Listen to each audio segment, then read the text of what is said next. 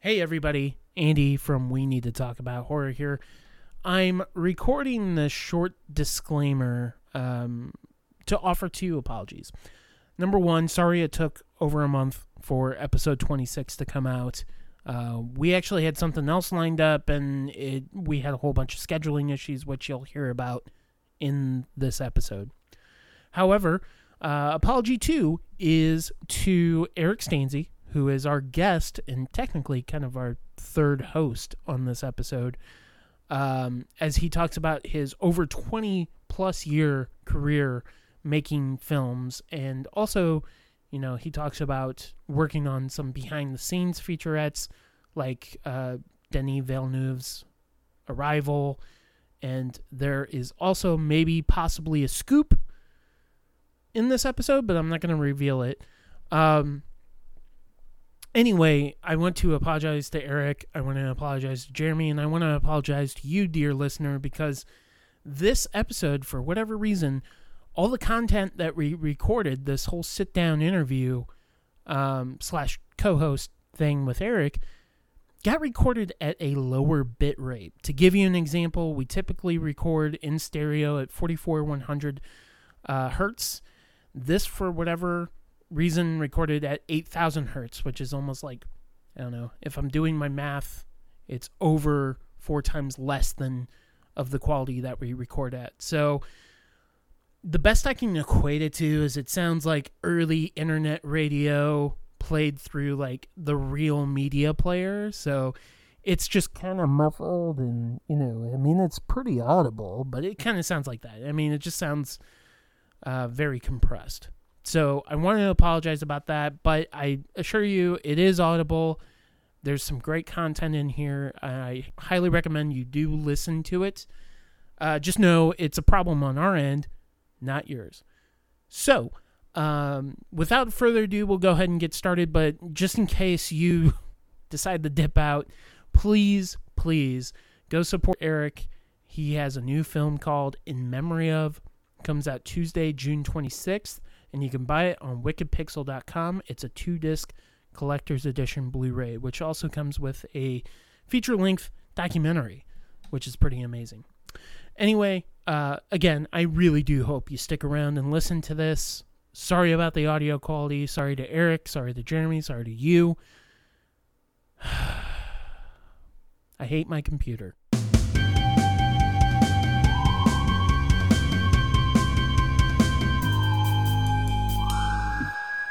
Hello and welcome to episode twenty-six of We Need to Talk About Horror. I am Andy Treffenbach. I'm Jeremy Jones. And with us today is a special guest, Eric Stanze. Eric Stanze is a writer and director of uh, the Saint Louis area Wicked Pixel Cinema, the head honcho of Wicked Pixel Cinema. And we'll be uh, talking about, he's just joining us. Poor yeah. Poor guy. Yeah, I'm sorry. uh, everybody else is, you know, celebrating their dads on Father's Day. Whatever. Whatever. Uh, so, Eric, did you know you're my father? Happy Father's Day, Dad. I, happy I Father's did. Day. I did. I didn't want you to find out. Oh, well, well, shit. That's the problem. That's the problem with those D N A tests that are going around now. You can get them anytime. twenty-three and me dot com. That's what Shout this episode. Shout out to our sponsor. Yeah. Anyway, we'll be going over uh, some housekeeping. We'll finally announce our winner for the Tremors, uh, the complete collection D V D set. Uh, now that we're ab- recording another episode, it's been a minute. Yeah, it's been about a month, yeah. more than a month. Sorry, sorry, yeah. not sorry. Schedule. Our schedules, yeah. yeah, schedules got fucked up. That's why there's only like Jeremy and I, and and then we had to rope in Eric, and we yeah. begged and pleaded with him, like, hey, you wanna go? Drugged me. Yeah. yeah. He put just woke a, up. He's a little a, groggy. Put me in your trunk. Ordeal. Terrible. But uh, we'll be talking about uh, Eric's career, which has spanned over twenty years, which is pretty amazing. And uh, he's got a new movie coming out called In Memory Of, which will be out Tuesday. Uh, Tuesday yeah, after this. twenty-sixth. And we'll give you all the fine and uh, nitty-gritty details on that, on how to pick it up and check it out. And, uh, yeah, we'll also be going over what we've been watching. We're going to try Ooh. to make it not like Josh Lightfoot's list when he's gone for like a well, month. no, like, yeah. Oh, I watched uh, about thirty movies. Here we go. I was thinking of everything. I was like, I'm going to comics. Yeah, like, yeah, we got to just do the weed highlights. Weed it out. Just the highlights. But uh, we will be probably talking about Hereditary, but we're going to have to kind of keep it spoiler-free since somebody hasn't I have seen not it. seen it, and I haven't seen a trailer. But then we'll be talking about Upgrade, and Eric hasn't seen that. So, so we, gotta, we can't talk about Upgrade, really. Yeah, so let's just not talk about anything. Okay. All right, let's go ahead and uh, get into what we've been watching.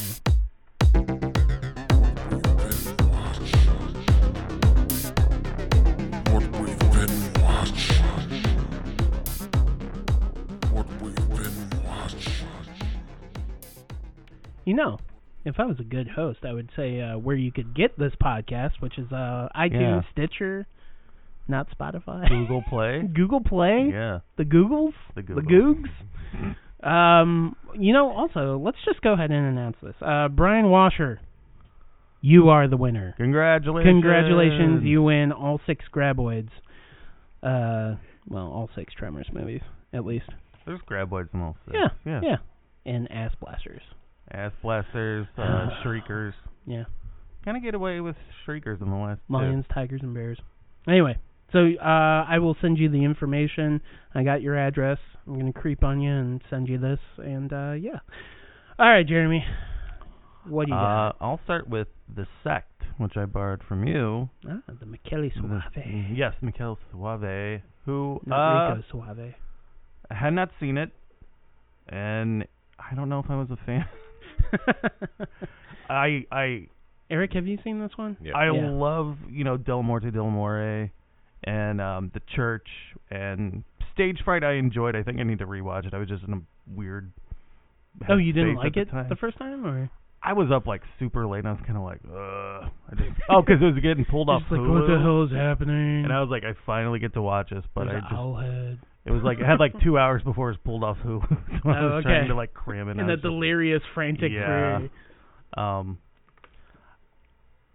there's some, I mean, really great imagery in it, but the and I am down with like dream logic in Italian films, but this is like I don't even know. Yeah, I mean, The Sect is not an easy movie to really watch. Yeah, and um, it's long. It's almost two hours. Yeah, and it feels. It feels, it feels longer every minute, honestly. But Suave does do some interesting camera work, like oh, yeah, when it's yeah. going in and out of the well, and like yeah. you know, there's some interesting stuff in. Oh, there. completely. I, I and I listened to the episode that covered, uh, you know, the double feature. Right, right. I right. mean, I I definitely think Stage Fright and The Church are the better of yeah. his pre Cemetery yeah. Man, Del Morte Del More films, um, and I still do think it is a shame that he wasn't really working for a long yeah. period of time. Isn't he just doing a lot of television? Yeah, stuff? He's doing tons of television. Yeah. I wish he would come back. I know he said that he wanted to do uh, Cemetery Man too. But yeah. I, I, I don't know. I doubt that's going to happen. I could be wrong. Yeah. What do you think of The Sect, Eric? I liked it. Didn't love it. Yeah. Yeah. I, I enjoyed it, but it's no Stage Fright. You know? Yeah. yeah. You know, that that's a similar saying to Jeremy. It ain't, you know, I liked it, but it ain't no Halloween three. Yeah. It's true. So, um, Upgrade, I guess, yeah. is uh, one of the movies I checked out last night, actually. Whoa. On its last legs. That's unfortunate. Of its theatrical its last cybernetic legs. Yeah. Yeah, it's kind of a bummer, but... Uh, I really enjoyed it, and uh, I think, you know, I would tell everybody to go run out into the theaters and check it out, but it, it was kind of a, a limited release. Go to your second-run theaters and see it. And, yeah, I mean, that's my only hope is it hits the second-run theaters. I think um, it's going to hit streaming or something, and people are going to be like, whoa, what the hell? I think it'll hit streaming in, by August, yeah. right? And then hopefully D V D and Blu-ray in September. But, yeah, it's an interesting blend of, like, I don't know, uh, Hal from two thousand one and RoboCop. Yeah, kept getting referenced. I don't yeah. know. I don't. Mm, I don't know if I see the RoboCop stuff in there. Uh, I mean, it's a very lazy way. Yeah. Kind of the, it's Detroit and it's yeah. you know yeah, and near, then uh, near future, but you know some Cronenbergian yeah body horror a little bit, but. Uh, Yeah, it's it's an interesting blend. I really did dig it. Uh, I still feel bad for Logan Marshall Green because he's always being compared to Tom Hardy. Well, I felt like an idiot. I didn't, because I'm like, this guy looks familiar as hell. And then I was like, oh, oh the yeah. invitation. Yeah, yeah, yeah. He cut his hair, and I like couldn't recognize him. Yeah. But uh, yeah, even Scott, our buddy Scott, was like, "Oh, I thought it was Tom Hardy that was in this." I'm like, "Oh no." Um, it may be a better Venom movie than Venom. Will oh, good, good point. We'll see. We'll f- only time will tell. Yeah. Eric, you have anything uh, you want to talk about? Enjoyed Hereditary. Okay, that was a good one. So this is one that Jeremy's going to have to bow out uh-huh. because he hasn't uh, watched it. Nope. Uh, I had, I thought it was okay. I, I got to be really vague about this because it is definitely, I think, a film that's going to benefit from not knowing too much about it. Oh, yeah. Um, first two-thirds I thought were excellent. I thought they were phenomenal. I'm like, okay, now I see why everybody's, like, talking about this. And then, like, the last third kind of just lost me. It, it, it takes an abrupt tonal shift. Yeah, yeah. And I, I don't know if it was just, you know, my personal feelings on it or... Well, I mean, technically, I guess like everything's a personal feeling, but I, I don't know. It just didn't. It didn't vibe with me, and it kind of. It felt like it was being smart with the audience for the first two thirds, and then it started downplaying to the audience on the last third, even though it's still being unique. Mm-hmm. That that's the other thing. Is like I applaud its efforts in trying to do something completely different. I think it does do something completely different, even if the last few frames reminds me of, like, Japanese cinema, but, uh, I don't know. I wasn't, I wasn't blown away by it. If you gave me a double feature of Upgrade and Hereditary, I guess I'd be on the Upgrade train yeah. more than Hereditary. So that shift at the end, that more made me want to see it again. Because yeah, it and, was out of left field. And I think that's, that's where it's either going to lose people or it's going to gain mm-hmm. people, right? And, I mean, oh, my dogs are going crazy. Uh, but, uh... I don't know. I just... I know when we saw it, like, Nikki and I saw it, she really did not like it. She really? came out and she was like, this is bullshit. I'm like, oh, boy. Wow. I'm like, I don't think it was bullshit, honey. But, yeah. Uh, yeah, I mean, I don't know. It's, uh, it's one that I don't think it's the scariest film since The Exorcist, that's for sure. Yeah. Uh, but, you know, that's the hype train, and you're hype either train. on it or you're off it. Yeah. But uh, anything else, Jeremy? Um, I, there's two more I just want to mention real quick. Uh, first one is Blood Harvest. Blood Harvest. Um, I, Blood what Harvest. else is it? It's got a separate title. That's, I think, what it's going by on Shudder. It is a late eighties slasher starring Tiny Tim. Oh, Blood Harvest. I'm like, why does that sound familiar? Yeah, eighty-eight um, films put this out and then pulled it for oh, some mysterious huh. reason. So, you know, collector um, Andy had to get it real quick. So, uh, I wasn't really sure what to expect with this one. Um, he plays, oh, what the hell is this character's name? I don't know. Pers- Percival or something like something that? Something like that. And he... I don't like, think I've ever seen this movie. He's a clown... Movie. He he yeah. dresses up like a clown and uh, begins with a girl's parents being killed. Like there's kind of this mysterious killer, and you're not sure who it is. And there's red herrings. It's odd. It's really fucking weird. Um, I was kind of disappointed with the reveal of who mm. the killer is. Like it's a little too pedestrian. Does um, he do uh, Tiptoe by the Tulips? Uh, no, he, he no he has original songs for it. Okay, so that's it opens right. Opens with that's the. Right. Uh, original song about Percival the Clown, who he likes to paint himself up as. Mm. Uh, yeah. Or mer- maybe it's merciful. Merciful? Or it is a I weird... I, it's, I don't know. Marvel, it's like Marvelous Marvel or something like Mervil, that's his character's name, because Marvelous Mervil is his song. Uh, it, it It's pretty short. I want to say it's like eighty-something minutes, so... Yeah. Uh, you know... Uh... If, you're, if you got eighty minutes, if you're morbidly curious about yeah. I am with slashers, I'm real like. happy I bought that Blu-ray now. I think I only spent fifteen bucks. Now it's a I collector's mean, item. Well, yeah. Oh. So just sell it. No, I'm not gonna. Oh, sell it. okay. I'm, yeah, see. I'm very interested in watching it. Just a Tiny Tim film, like the film yeah. has Tiny Tim in clown makeup. So if the guy wasn't creepy enough for you, if he didn't look like Tim Burton's the Penguin, now he's got clown makeup. I don't know. But yeah, uh, I forget what the deal was, but eighty-eight Films put it out, and then they quickly withdrew it. Is it like a uh, like Manson family situation? I don't, I don't know. I think it is some sort of rights issue. Oh, I'm just okay. staring at the Blu-ray. I'm I'm trying to gain information by looking at it. It's not working. How's that working for you? Yeah, it's not working. But oh, I see where it is. Yeah, yeah, yeah it's uh, right above, right between The Burbs and the Bloodthirsty Trilogy by Arrow. Yeah. Yep. Useless information. Yeah. Nice visual clue for yeah. our audio yeah. listening audience. Uh, okay. Yeah. Oh, do you want me to cover my last no, one? No, I'll, I'll jump in. And oh. uh, The Strangers, Pray at Night. This mm. is a long-awaited sequel. For some. I mean, yeah. I mean, the the sequel's been talked about for a while. And yeah. while I don't... I know Brian Bertino, the original creator, co-wrote this script. Uh-huh. I, I have a feeling it's one of those things where it's like elements of his script. Because this one's almost more like a slasher, isn't it? Yeah. Yeah. Um. So this one, and it's got a strange cast. It's got Martin Henderson, who I believe is a Kiwi. Um. Oh, man, I'm trying to remember what other movies he's been in. He almost looks like a uh, more handsome um, Breckenmeyer. Not possible. uh, he was in the original version of Secrets and Lies, if you re- know that T V show at all. Hell no. Okay.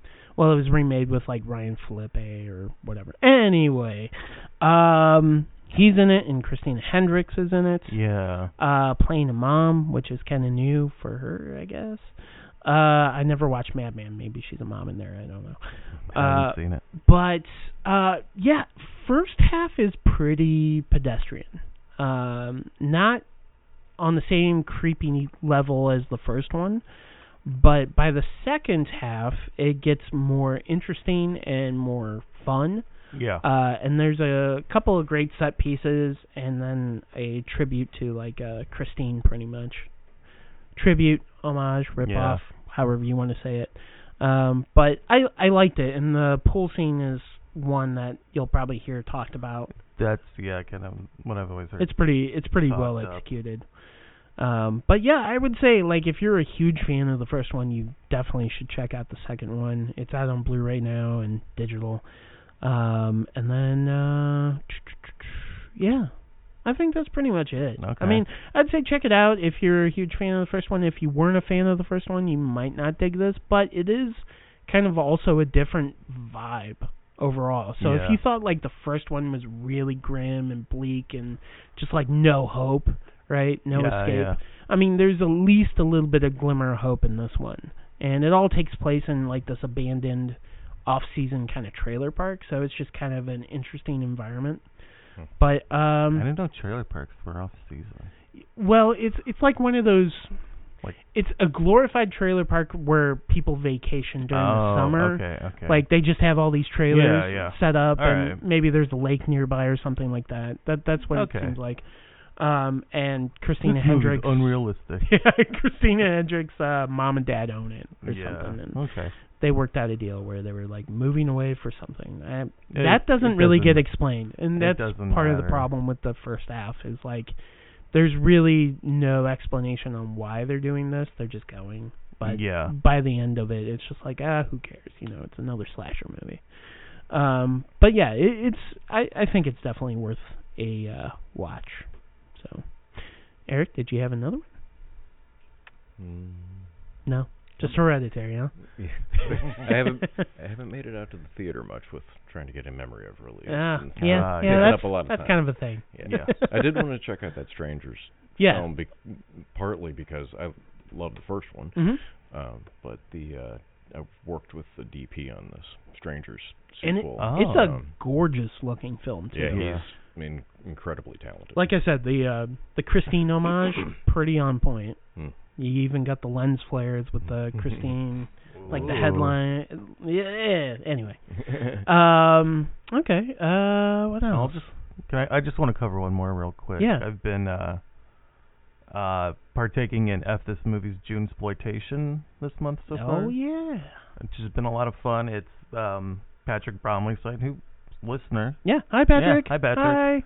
Hi. Um, and they kind of programmed the month for different theme every day. Like Saturday, last Saturday, or yesterday was Kung Fu. Um, you get a free space kind of every once in a while. I, uh, I, I cheated for Westerns and watched Savage Harvest. Oh. I was like, well, it's got like Indian de- death curses in it, right? So, like, that kind of counts. I don't know. You'd have to talk to the director. Does that count?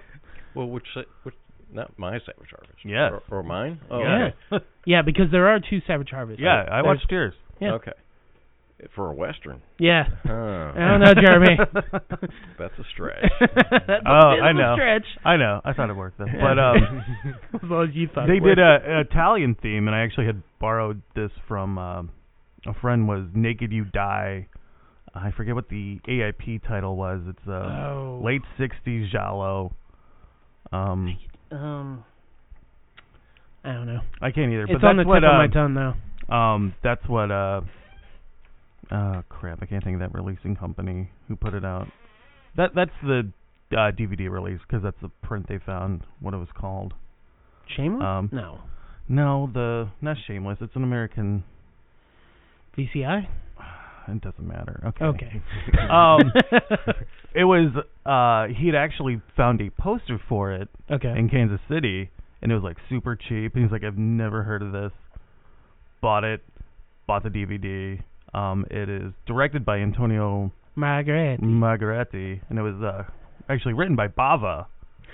Okay, so um, it's like God, the good. Gonna the I'm gonna figure it out. Uh, you you keep talking okay. about. Um, it. Yeah, so it's set at a uh, girls' school, um, and they, they're you know mysterious figure killing people. Um, the young, the evil, and the savage.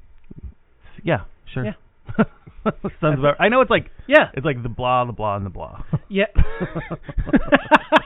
yeah. It's directed by Antonio Margheriti yeah. and uh, Mario Bava did the story uncredited. Yes. Yeah, yeah, yeah. Okay. Um, yeah, yeah, yeah, yeah. It's also got I can't think of the actor's name. Mark from, Damon. Uh, uh, Day the Earth Stood Still. Mm, I don't know about that. He plays the uh, police officer. He's uh, oh. He's um, Plateau in uh, Day of the Earth Stood Still. Michael Rennie. Yeah, Michael Rennie, yeah, yes. Yeah. Um, it's a pretty solid uh, giallo. I kind of called, like, one of the twists, but then I, you know, I guess the motivation behind the killing I had no idea about. Oh, yeah. And you wouldn't know unless you'd be like, oh, well, okay. You know, I don't know if I've seen this one. Yeah, it's... um. Oh, because I and I let him borrow uh, House of Laughing Windows because we were just talking giallos and yeah, poopy he body. Like, he's like, I've always wanted to see that that's one. A, uh, that's a really good. That's a great one. Movie. Yeah. It feels kind of separated from Avati's. I don't other know if work. I've seen anything Avati. Uh, anything else he's done. I'm sure you have. Um, Revenge of the Dead, the Zeter. I think. Oh no, I've not seen Zeter. Oh, you haven't. I've heard of it, yeah. But I'm pretty sure that's a Poopy Avati. I just like saying Poopy Avati. Uh, who doesn't? To be honest. Um, but yeah, uh, it's really good. Okay, so what was the name of it again? Naked You Die.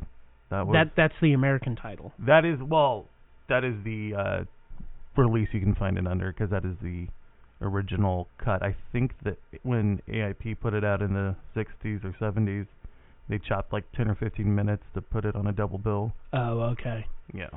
So so the full title, the A I P version is The Young, the Evil, and the Savage. Yes. Okay. I will be adding that to my uh, to my list. I'm looking at a lobby card. It says Nude Simoy. Which is Naked You Die, right? Oh. Is that what it is? Yeah. Nude Simoy. I, I know. I don't know. I don't know Italian. I was being rude. Oh, Dark Sky.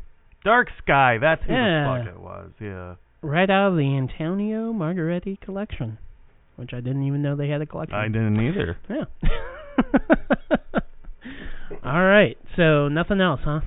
Nothing else. All right, well, I guess we're going to go ahead and uh, get up in them guts. Oh, so. Get out of my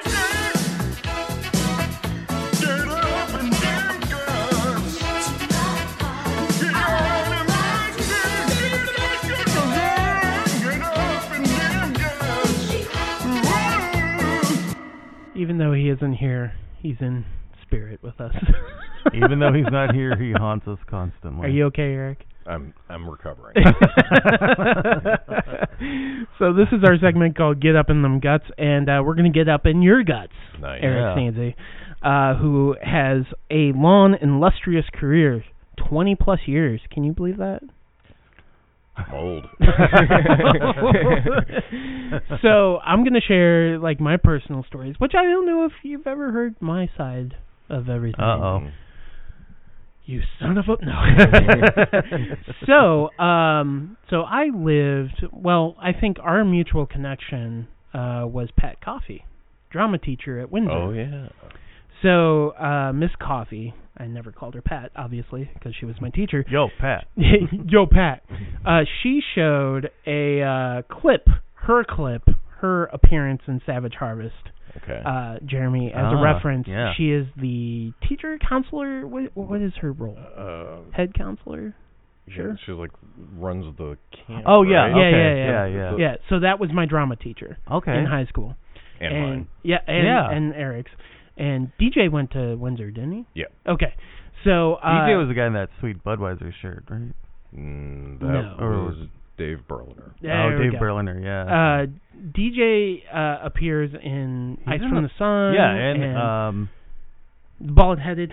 Yeah, yeah. Gentleman. Yes. Yeah.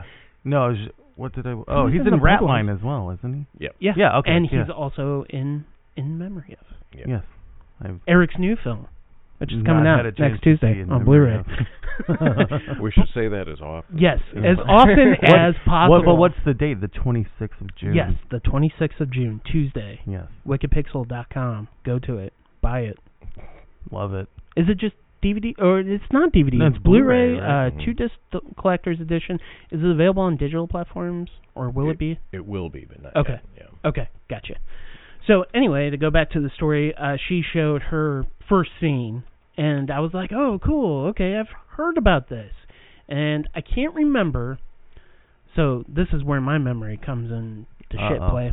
I can't remember if I read the Notes from the Underground article that you wrote in Fangoria before or after. I want to say it was after. Mm-hmm. You can correct me if I'm wrong. Um, but I I remember... I think she's the one that introduced me to the movie and was like, okay, here's my scene. I'm like, yeah, this is a great scene. We're, uh, this is a horror movie? Oh, let's watch the rest. And she's like, oh, no, I can't show the rest. I'm like, damn it. So uh, I was like, well, when's this movie coming out? And I remember bugging her about it, and she's like, oh, I don't know. I'll talk to D J or Eric and yeah. see what the deal is. And uh, it was the local gas station slash video store, McKenna's, in Barnhart. Which is where I picked up Savage Harvest and rented it. So, um, and I, like I said, I can't remember when I read that Fangoria article, if it was before I saw the movie or after. But, uh, oh man, I'm trying to remember. Do you remember what issue that was? one fifty-three? I I don't even remember I what I...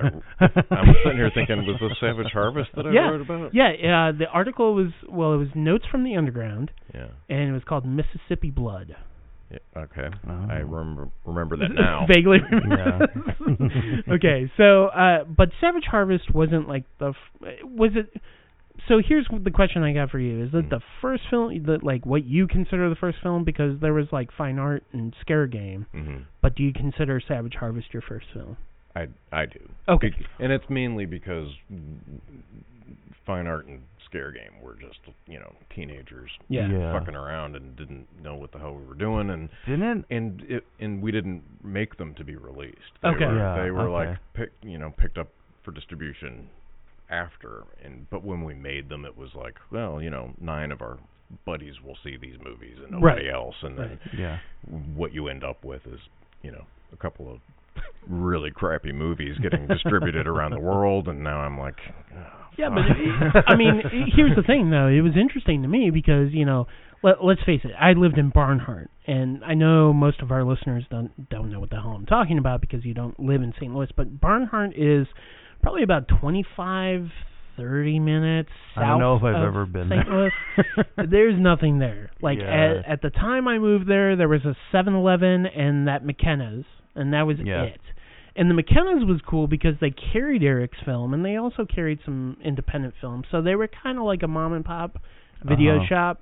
Um, and I know, uh, well, further down the line, I know I got into, like, the Sub Rosa stuff through, you know, watching Savage Harvest, but we'll get into that momentarily. Uh, so so uh, Scare Game and Fine Art were ninety-two, right? Sure. Uh, sure, yeah. And then you started filming Savage Harvest in ninety-three? That sounds right, yeah. Okay. And one of the interesting parts, and I know this wasn't obviously scripted, but Jeremy, you probably remember the massive flood of ninety-three, right? Yes.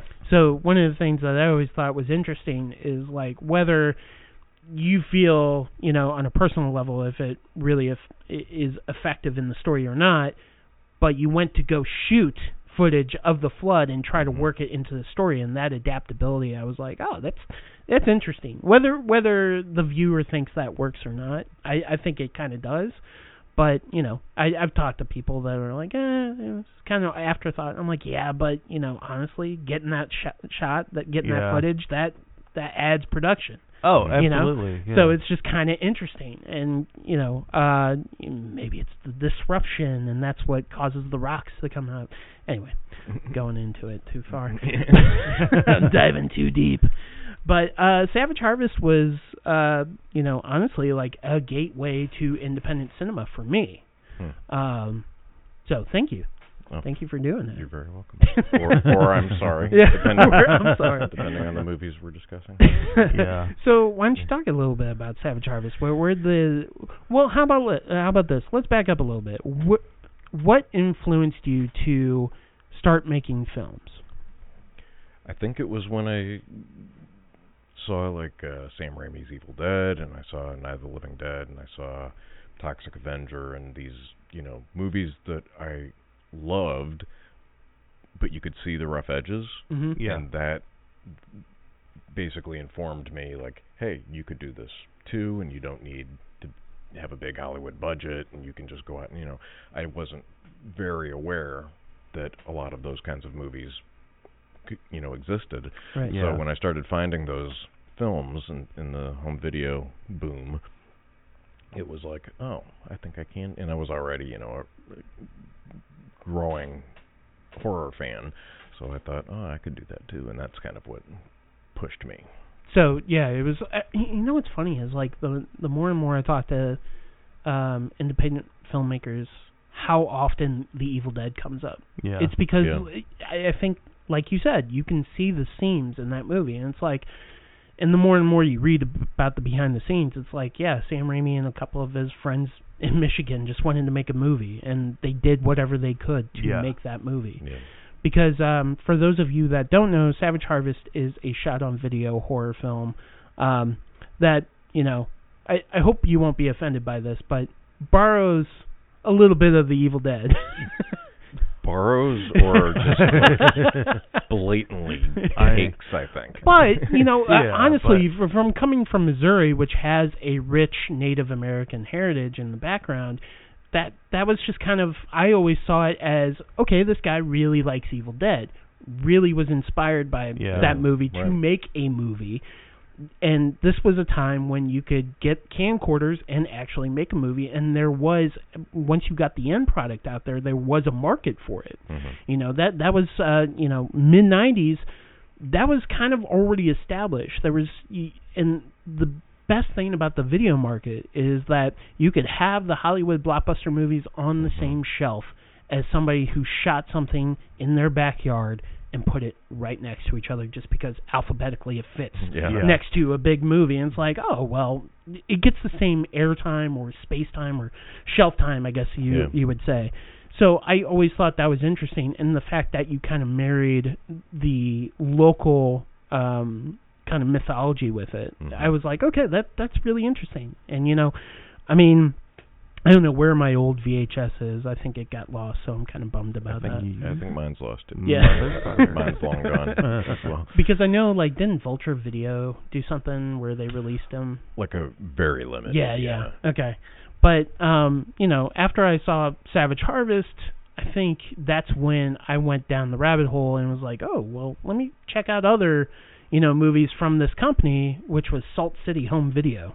Back in the day, yeah. Back in the day. And they ran b dash movie dot com. I don't know if oh, you remember any of those, I've Jeremy. I've heard of b dash movie dot com. So b dash movie dot com was like a very kind of GeoCities-esque yeah. website, very Angel basic. Fire. I mean, granted, this is like the mid nineties, so yeah, everything yeah. was pretty much like yeah. what the kids would call GeoCities, right? Yeah. And they had animated GIFs and all this other stuff. But it was just interesting to me because, like, this was little Andy just getting into, you know, I was, what, thirteen years old in ninety-four. So I was like, whoa, there's this whole new world. It's not just Hollywood blockbusters mm-hmm. and movies coming out of yeah. the L A It's it's movies that are, you know, shot here in Missouri or in, or in Salt City Home Video's case, which is run, uh, was it solely run by Ron? Or it was a couple of people, wasn't it? It's been primarily Ron. Yeah, for okay. The, for the so whole run of the company. Ron Bonk is one of the main guys behind Salt City Home Video, which is now Sub Rosa. And uh, I think his latest movie was House Shark. I got that right? Oh, yeah, House Shark. okay. okay. Yeah. Uh, I was going to say, you might know that one. Um, but, uh, yeah, I mean, like, I remember going to b dash movie dot com and, like, he had a deal where you bought, I don't know, three or four movies on V H S, then you got... you got them for twenty bucks or something. It's some cheap thing mm-hmm. where, like, the more you buy, the right. better deal you get. So right. I'm like, oh, I'll buy this, this, this. And this is, you know, you have to keep in mind, this was when I was reading tons of Fangoria and, like, hearing names like J R Bookwalter mm-hmm. and, mm-hmm. and uh, The Dead Next Door and, you know, Sam Raimi kind of saying, oh, this is a great independent film or one of the best zombie films, whatever his quote is. And it was like, oh, man, this is really cool. This is, like, undiscovered territory that I'm mm-hmm. going to go down. Yeah. So that was just kind of interesting, and I remember following that whole career. So with Ron, like, how did you hook up with Ron? What was the deal there? It was through J R Bookwalter, actually. Oh, okay. Oh, okay. So it, Savage Harvest was, uh, we set that up with J R Bookwalter and uh, got the distribution deal before we started shooting the movie, and then there was some shift with Bookwalter's company. And it was like he took it upon himself to say, oh, let me see if there's another way that we can handle Savage Harvest for Eric. And he mm-hmm. contacted Ron Bonk, and Ron Bonk jumped on it. So it's like we just kind of like skipped past, uh, I think it was Tempe Video. Yes, Tempe yeah. was Bookwalter's right. company. And so he, Bookwalter was really cool. And even though his there was some shift in his company that prevented him from releasing it, uh, you know, he set it up with Ron Bonk, and that's... Was this around uh, the time when he was filming Sandman? I always remember the Sandman. I think with so. With Tempe Video. I think it was around. I think it was Sandman. I okay. think so. All right.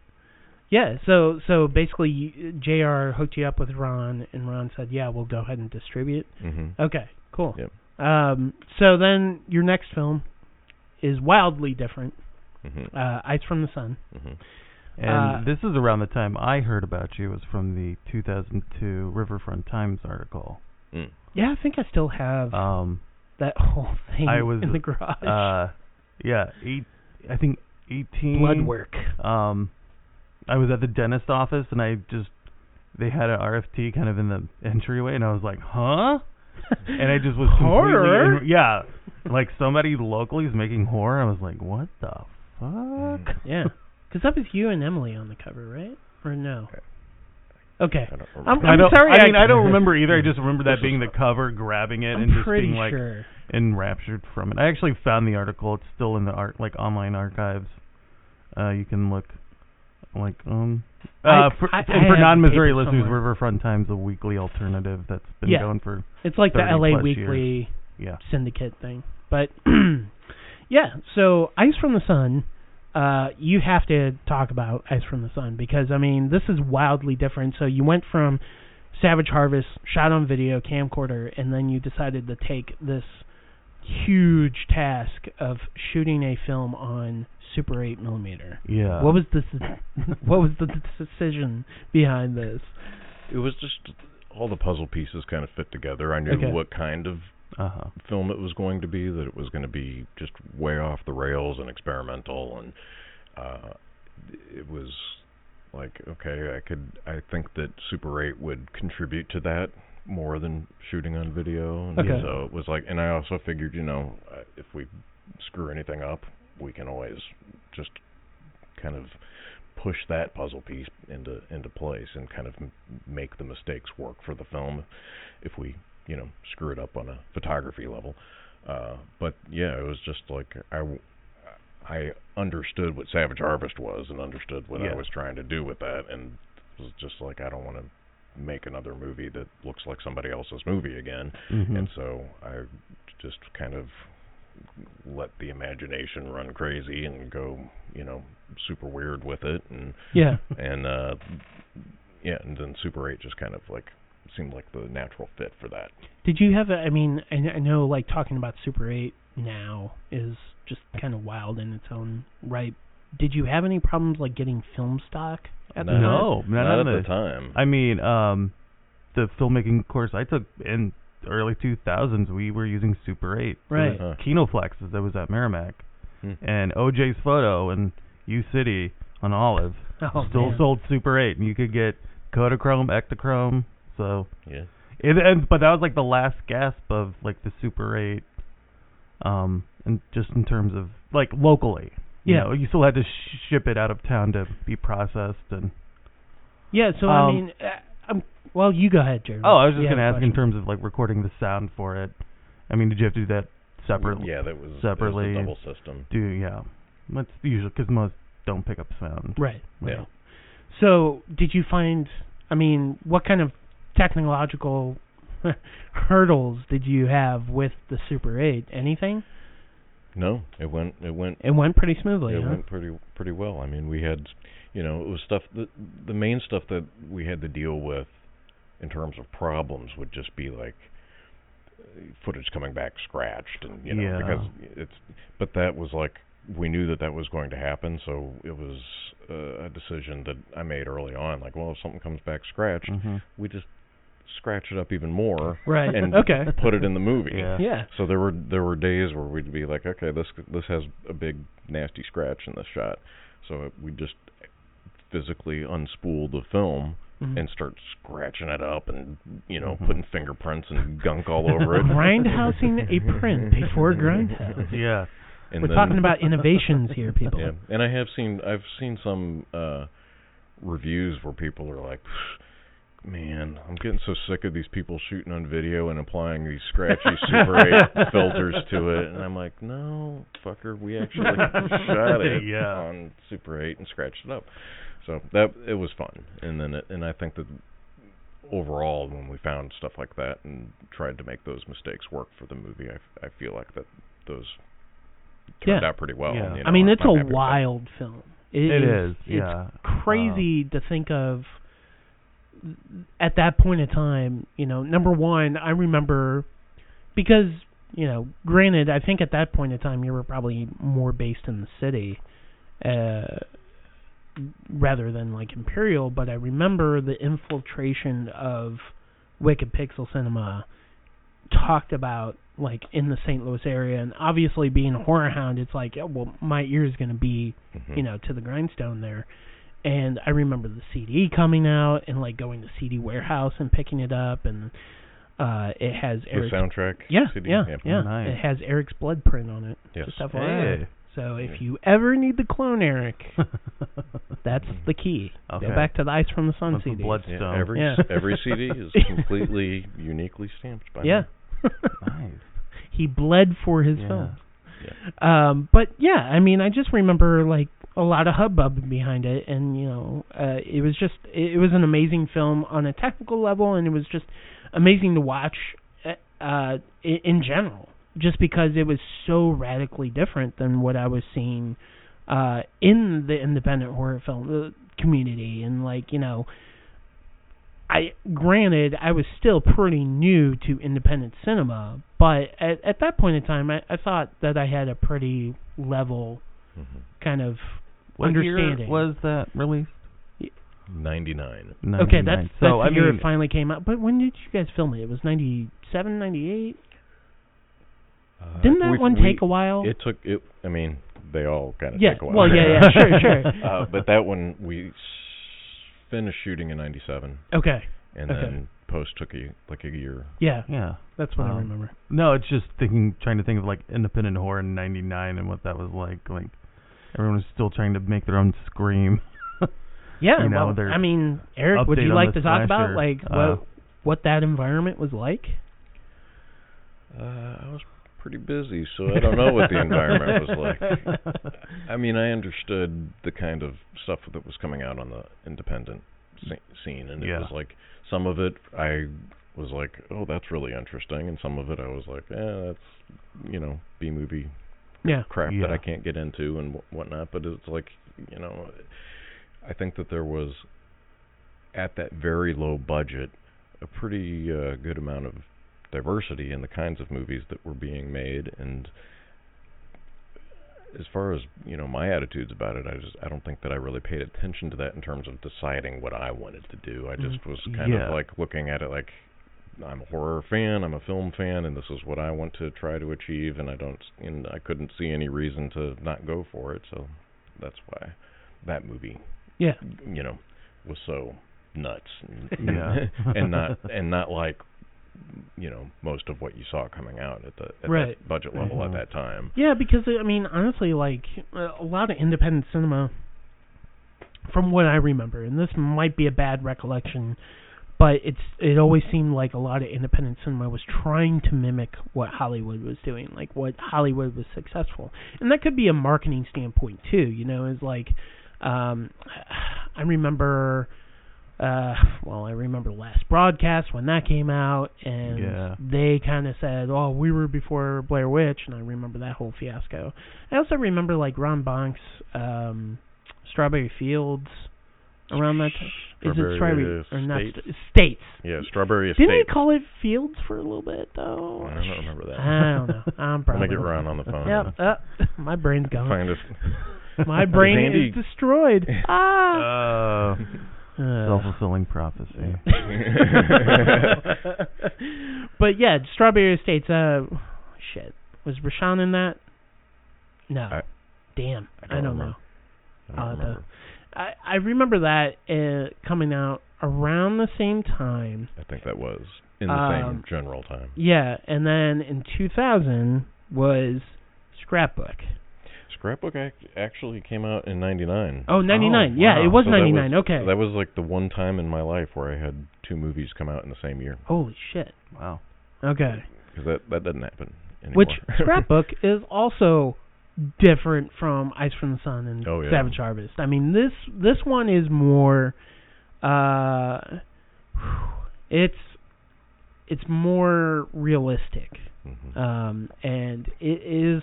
You know, I'll, I'll forewarn people, it is not a light movie. If I mean, when I saw it, I think I was destroyed for the whole day. So wow. I was like, well, I'm not doing anything fun. I'm just going to sit in my room and... And cry. Yeah, and cry and be like, well, I'm never going outside. I uh, didn't get a chance to see Scrapbook. I thought I thought it was also uh, on Prime for rent, but it is yeah. not. yeah. Um, no, yeah. we're, we're like, we're... banned from Amazon. So I was going to say, yeah. so, and, and oh. that's, uh, Jeremy was going to come over and borrow your films because he's pretty new to your filmography, and I was I'm like, hey, jackass. hey, his stuff is on Prime, you can check yeah. it out that way. So I think you watched Deadwood Park first, and then... Um, uh, yeah, I watched that, and then I, but I rented Savage Harvest on Amazon, and... Um, so you gave two uh, bucks to him. And or Ratline, or yeah. whatever, yeah. however borrowed, that deal uh, works out. It's way more to Amazon. I borrowed um, Ice from the Sun from Chris uh, Malkus. Okay, okay. Uh, Chris is a friend of the show. Hi, Chris, if you're listening. Um, he might be listening because Eric's on. Yeah, probably. probably. Well, thanks for pick up, picking up the movie, Chris. Yeah. Probably many years ago. Actually, I remember, yeah, I remember when I picked up Ice from the Sun, you had... You had to have that uh, disc replacement. Oh, that, oh, was, the, that was the first. Yes. He's got it on uh, v, uh, V H S. Oh, oh, well, excuse me. Okay, all right. I think I had it on V H S, too, but like I said, most of my V H Ss I got rid of a long time ago, like an idiot. No, you're smart. No, I was smart. yeah. But, yeah, my Ice from the Sun, it's it's been... through a lot, and then I remember the disc pr- replacement program. Which was, yeah, just on that first... pressing. Right, and then, right. And then we had and then you, sailing after that. And plus you put out a new edition. The and then Image picked right. it up, and we put put out a that was a two disc. Yeah, that was release a two disc. for yeah. for that. So can't remember if I have both of them or just the one. Knowing you, you'd have both. No, I just have the one. Wow. Wait, the I have image? the O G. No, the the O G one right it. between Identity and well whatever oh, that is. I see it. I yeah. stood on your grave. N- well, oh. whatever the no. next one is. Anyway, Ice Cream Man. Ice cream. Oh, wait, yeah. I think it is. Yeah, it, it is. It is Ice Cream Man. I- alphabetically, you are sandwiched between Ice Cream Man and Identity. Yeah, alphabetical. Yeah, but yeah, I mean, shelf um, space for everyone. So okay, knock it off with the laughs. Scrapbook. Yeah. So wh- what was the impetus for Scrapbook here? Well, there was a. I remember a meeting with. Uh, it was me and Tom Biondo, who who plays the the male lead in that, mm-hmm. and uh, Jeremy Wallace, and it was just a sit down and figure out what we're going to do next, and that was a project that Tom had been developing, and he was pretty passionate about it, and uh, it, over the course of that meeting, we just zoned in on that and decided that's what we're going to do next, and a big part of it was Tom's passion for the yeah. project. He mm-hmm. was he was pushing hard for it, and I knew, well, that means, you know, in terms of collaborating with him, I'm going to get a lot, uh, a lot out of him in terms of, you know, how much he's willing to put into the movie, and um, on top of that, it was another moment of going, okay, well, you know, Savage Harvest was this, and then Ice from the Sun was was this, and I just wanted to do something completely different. Completely different, yeah. And this was, you know, there was no supernatural element to it, and nope. it was all all just in your face. And then I remember, you know, the process was Tom, had, he'd been developed, there was no script for, for uh, Scrapbook. It was boiled down to a, like a fifteen-page document, and the vast majority of the movie was uh, just ad-libbed, and it was okay. it was wow. you know, long takes where we knew what they were going to talk about, but we just do these long takes where the two of them would sit across the table from each other, and they'd stay in character while I'd say, okay, now Tom's go in this direction, or say this to her, and this kind of thing, and they just kind of keep going without even cutting, you know. And it was, so there was no script, but he had developed it to the point where he had this like huge box of notes, like the most unorganized. It was like written on napkins and the back of pizza boxes and stuff like that. And he just kind of like dumped wow. it out on the floor and said, "This is, this is, these are my notes on what I've been developing." So my first task was to go through this, basically find the movie and all of these scraps and notes and everything like that. And um, yeah, once we zoned in on on. what we wanted to achieve, then it was just like, you know, ha- I already had the had Jeremy, I had uh, Tom, and it was about finding Emily at that point, mm-hmm. and and uh, seeing if she was on board for all of this stuff, and, and so once once we had the the people in place, it was it came together. It was easy, you know. From that, there was there were no problems in terms of people or scheduling or anything yeah. like that, and Emily was on board, Tom was on board, and everybody was just like pulling in the same direction, and it, and and it worked, you know. For those of you that don't know what Scrapbook is, it's basically, I guess, I mean, it's a few days in the life of a serial killer, basically, and uh, um, unfortunately a character gets captured, and it's pretty much her journey into madness. Yeah, uh, I guess is the best. Best way to say it, but it's got some very heavy subject matter, mm-hmm. right? So, um, was there any trepidation about getting into that? I mean, did you worry about any of the limits that you were pushing? No, uh, w- as a team. Or was that a challenge? I it, mean, I mean it, it was a. I mean, that's part of why we wanted to to make that kind of a movie, because it was a challenge and because it was very different, and. Uh, I didn't think that we would have any problems because I could tell that Tom was really on board and right. Emily was really on board. Uh, and then once we started shooting, it was, you know, immediately evident that they, in terms of their performances, it was going to glue together properly. Uh, but I do remember when we shot, like maybe on the second day of the shoot, we shot the first rape scene, mm-hmm. and it was horrific to, to just be on set doing that. And yeah. I remember, you know, everybody was there, everybody was passionate about the project, everybody was willing to put their all into it, and I remember after that sh- shooting that first rape scene, I looked at everybody and said, you know, this is the kind of movie where we could work our asses off to make this, and ten people will see it, and it's going to vanish forever because there's this. It's as far away from mainstream as you can get. And I was just like, is everybody still on board? Because, you know, this may just vanish. Right. And yeah. and everybody said, yep, we're in. And, and we continued shooting. And then, the, ironically, that's the movie that I'm most associated with. Yeah. You know, yeah. It's a lot more than ten people have seen it. But, but yeah. I mean, you know, I, I think a lot of that is just because not not just the the content, right, but the delivery and how raw and visceral it is, and the fact that it is powerful. And it, like I said, it's one of those movies that if you're having a good day, oh, it'll ruin it. It will ruin it. Yeah, like no joke. And I mean, I I've often compared it to, uh, oh, you've seen Henry Portrait of a Serial Killer? Yeah, that's kind of bleak. Have you seen Scrapbook? That's like way bleaker, you know. And I mean, it, I think it's important to have those movies in the genre because it goes to the dark corners of the genre that I think need to be explored. And, you know, I, I totally agree that's not everybody's cup of tea. But like you said, there's also people that like their limits pushed. And I think when you get a challenging film like that, or even like, you know, uh, Fred Vogel's August Underground films and stuff like yeah. that, you know, obviously there's a little more feverish Um, celebration about those films because it touched a nerve. Right. You know, it, it you have a reaction, and it could be a violent reaction, right? You know, I mean, not everybody wants to see that. You yeah, know, my right. mom was a big proponent of like, I don't care about your stupid fucking slasher movies. Supernatural stuff, that's my style. She loved Robert Weiss's The Haunting, oh, yeah. stuff like that, and yeah. I love that stuff too. Yeah. Don't get me wrong, but I grew up, you know, watching movies in the late eighties and nineties as a kid.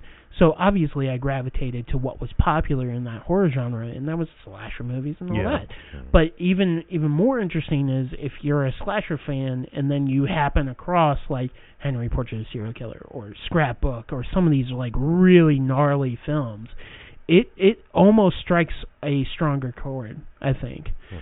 But, I mean, that's just my personal feeling. Um But yeah, I mean, you had quite a bit of accolades for that. I remember Room dot org magazine was a big uh, hype push on that. Yeah, they... Uh, Wasn't it like Movie they, of the Year or something? They, Best Independent Film yeah. of the Year. Oh, nice. two thousand Th- was it like their two thousand or two thousand one? Mm, it, I can't they, remember. They, it was like a couple of... Because it's a very tiny movie and right. we didn't have an yeah. advertising budget, and it takes a while for people to find it, you know, yeah, it's word yeah, of mouth, yeah, it's, yeah. it's that kind of thing. So they actually didn't get a hold of it until a year or two after it was okay. released. Uh, so I think that like it was maybe the year-end issue of two thousand, you know, saying here's the best of two thousand one, and we got the best independent film on that. Did that totally come out of left field? Oh yeah, I had, yeah. I mean, there was, I hadn't, I remember, I for, it was another filmmaker, I forget who it was, but somebody emailed me and was like, hey, I just got the Room dot org and Scrapbook was named number one independent film of the year. And that's great. I, yeah. I had no idea, and I was just floored. I couldn't believe that something that tiny. Yeah. I, I mean, I didn't find out about Room dot org until, like, what, two thousand three or two thousand four. I'm like, yeah, oh. I was about like two thousand five for me. What's this magazine? Oh, it's from a foreign land of Canada? Yeah. And then, like, I read it, and I'm like, oh, this is way better than Fangoria right now. Yeah. Yeah, I mean, no knock against Fangoria. I have my, mm. you know, thing. In, you can knock against Fangoria yeah, around that time. Yeah, around that time, yeah, I think so, too. But, you know, I, I also have my personal feelings with Fangoria. You know, that's a yeah. lot of nostalgia. I yeah. grew up on Fangoria. Me Shit, too. I've discovered some of Eric's like yeah. behind-the-scenes stuff through Fangoria, as previously mentioned. But um, yeah, so I mean, where where do you go from there? What were we, your ideas like after that? I mean, like after Scrapbook was yeah, released. Yeah. No, I I mean, I don't think that I was thinking too much about you know after that, because it was like. Uh, I mean, first, it's you, you release two feature films in, in one year, and so, yeah. You, yeah. so the first reaction is just kind of drop from exhaustion, and uh, and then it was just like, um, I think that my mindset was was seeing what could be done without um, solely focusing on let's scrape together as much money as we can and let's make the next thing and all that kind of stuff. So, you know, for a while there, I, I was getting uh, we were doing the the Sub Rosa Extreme movies, and that was that was basically a money Holy making. Holy shit! I forgot about those. Yeah, that was basically a, a money making thing, and it was yeah. it was like, well, I got which one? Sub Rosa Extreme. And it was oh, just, okay. It was just like crank them out fast, low right. budget, get, you know, milking the the D V D boom type of thing, and and so for a while I was producing those, and it was it was wonderful to be making money. Yeah, off of, sure. Yeah. off oh, of sure. these movies, and finally getting, you know, getting paid to produce films, and it was, from that standpoint, it was great, and uh, it had a lot of kind of like a boot camp element to it, where it did fine tune. It took some of the skills in the skill set and sharpened them up, because things had to happen so quick and so on the cheap and everything. But then it just got into, you know, well, I want to go back to making the stuff that I want to make, mm-hmm. and I know, and I knew that, and then you'll be poor again.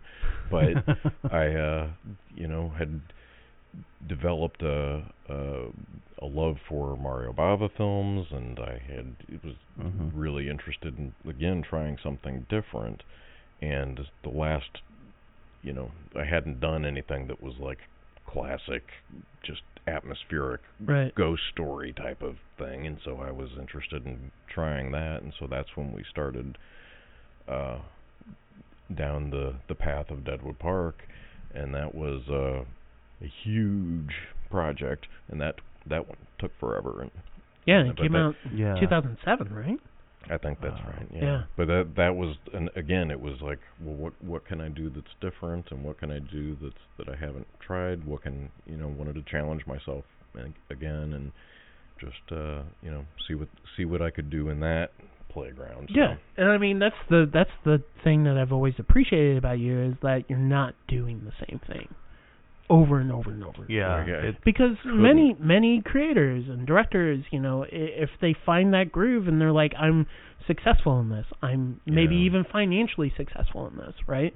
They'll just keep doing it, mm-hmm. and then they they're like, well, I'd like to do this, but I don't know if that's going to pay the bills. Right. And you know, I mean, I think that's that's an interesting struggle to kind of get into, and.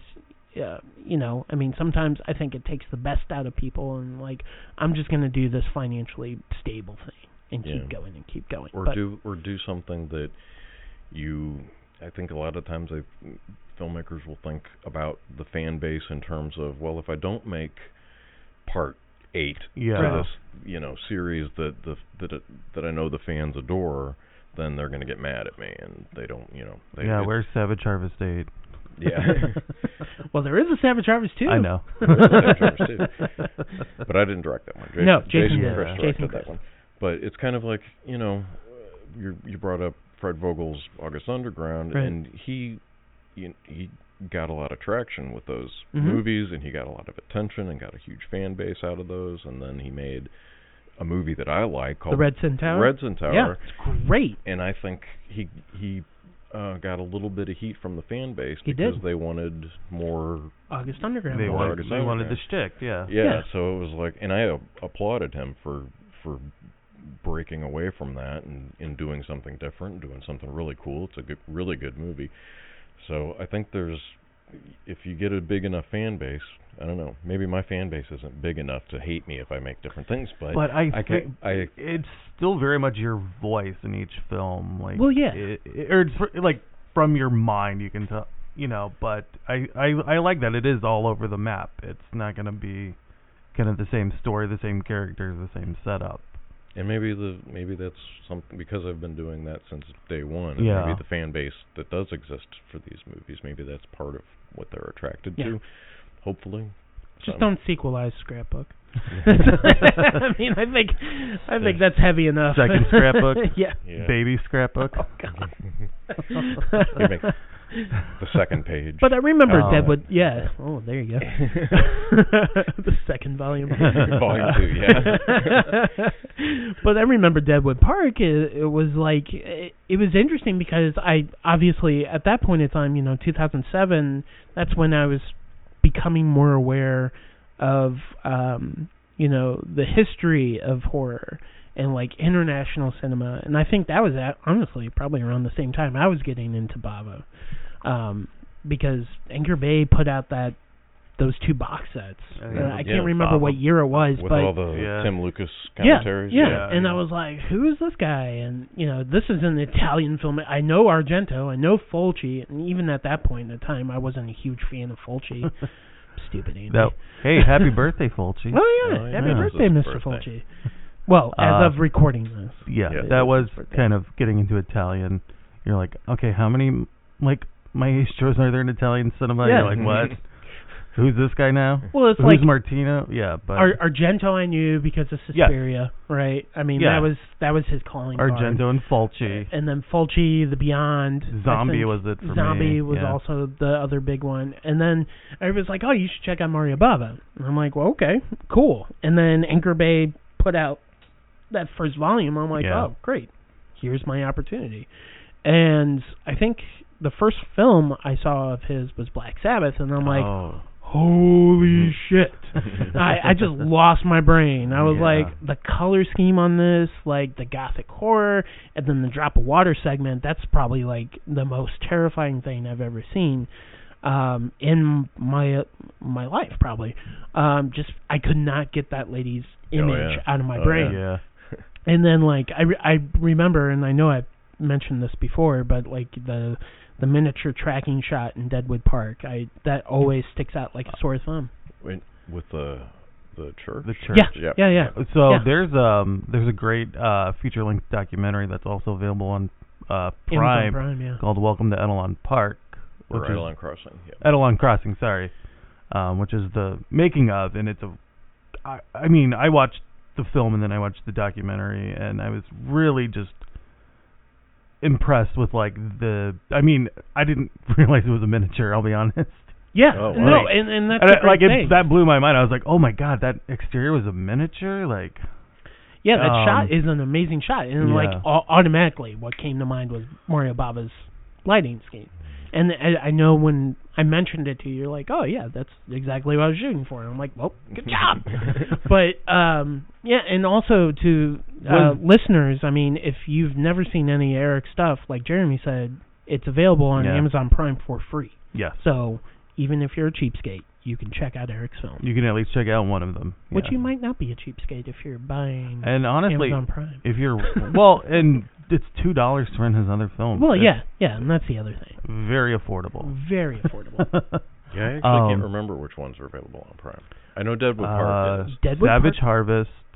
Well, okay, on Prime is just um, for Deadwood free Park. Viewing. Yeah, yeah. Is Deadwood Park and, and the dock. The dock, and then to rent is.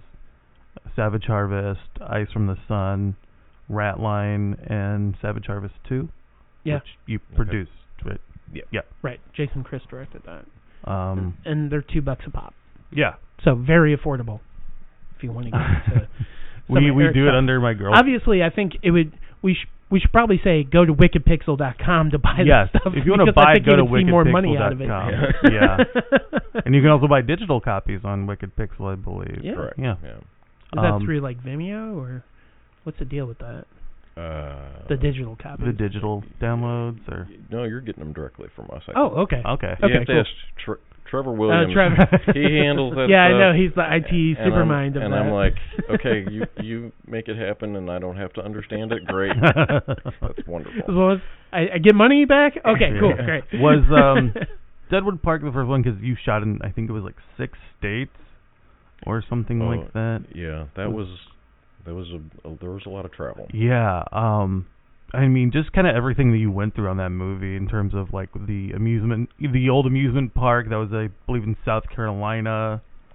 We used uh, and you were you were like days out from shooting, and that yeah. hurricane hit it, and so you had to like reorganize your production schedule. Like it's crazy what you went through shooting that film and how well it. I mean how. good it turned out, and I think it's uh, yeah, the I just wasn't ready for the. I mean, the atmosphere of it.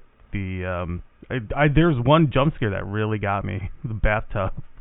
Oh yeah. Yeah, that one guy was like, you motherfucker.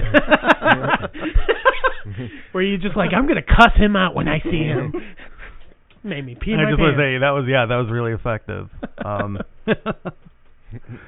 um, yeah, I just and then I that documentary was just I mean I love kind of the nitty gritty of that stuff. So it was a it was such a massive project, yeah. And then when things when something you know you're shooting in an amusement park and the amusement park gets destroyed, yeah, it's like.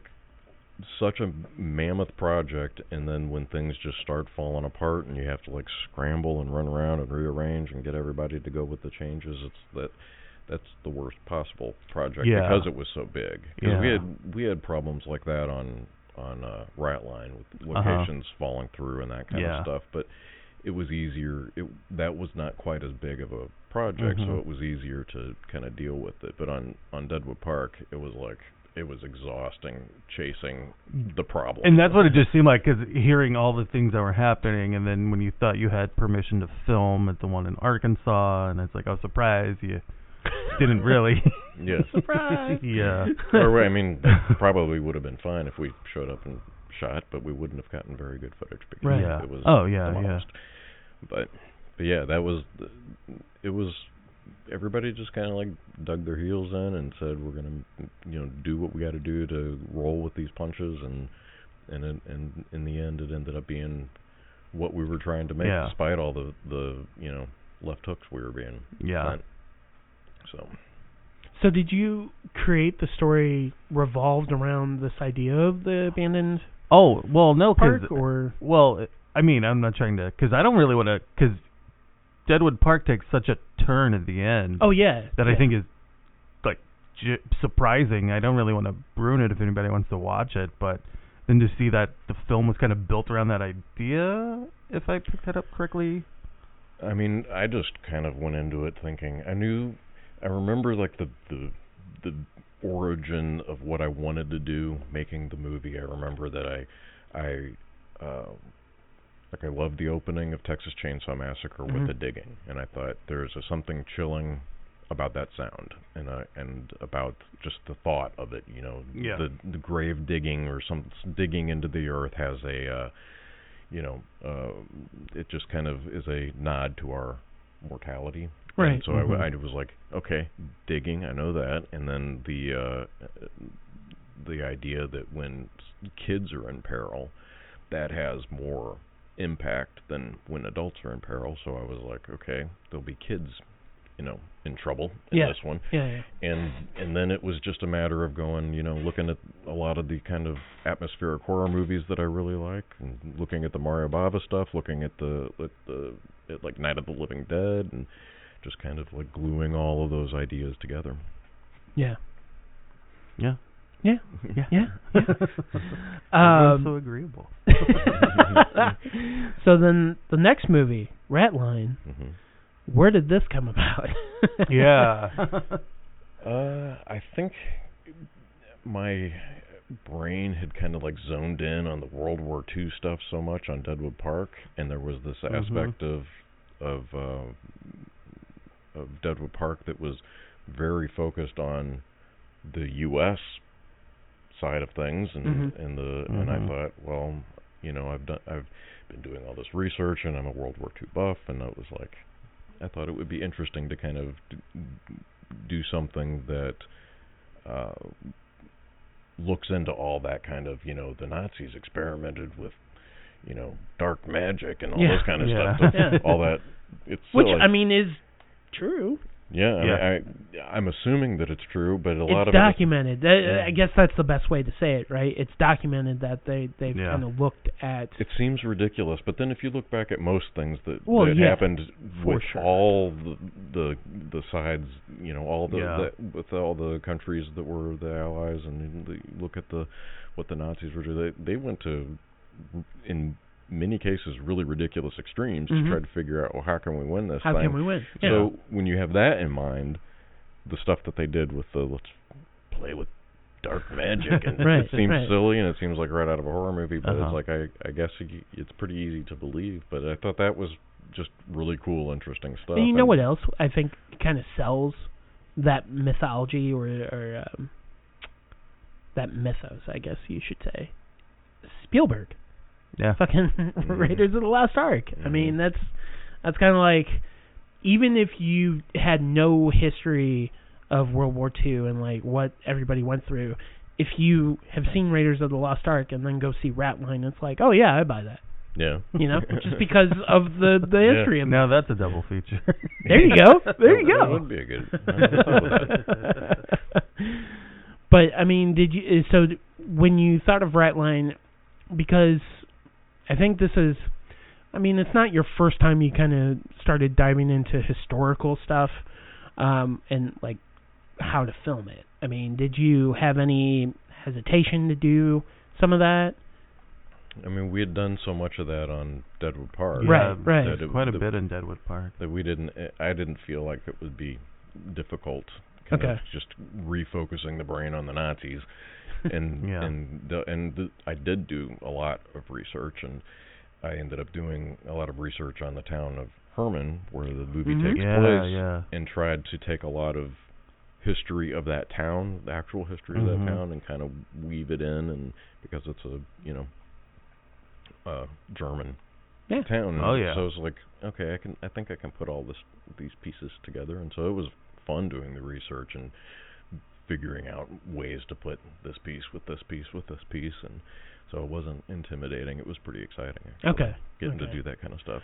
I, w- I was just curious, and I mean, yeah, that was probably more of a question towards Dead Park, Deadwood Park, but but I mean, I I've just you know budgetary reasons. It's like, oh man, mo- most independent filmmakers tend to shy away from yeah. going historical because yeah. that that means more money, mm-hmm. more production value, more costuming, and all this other stuff.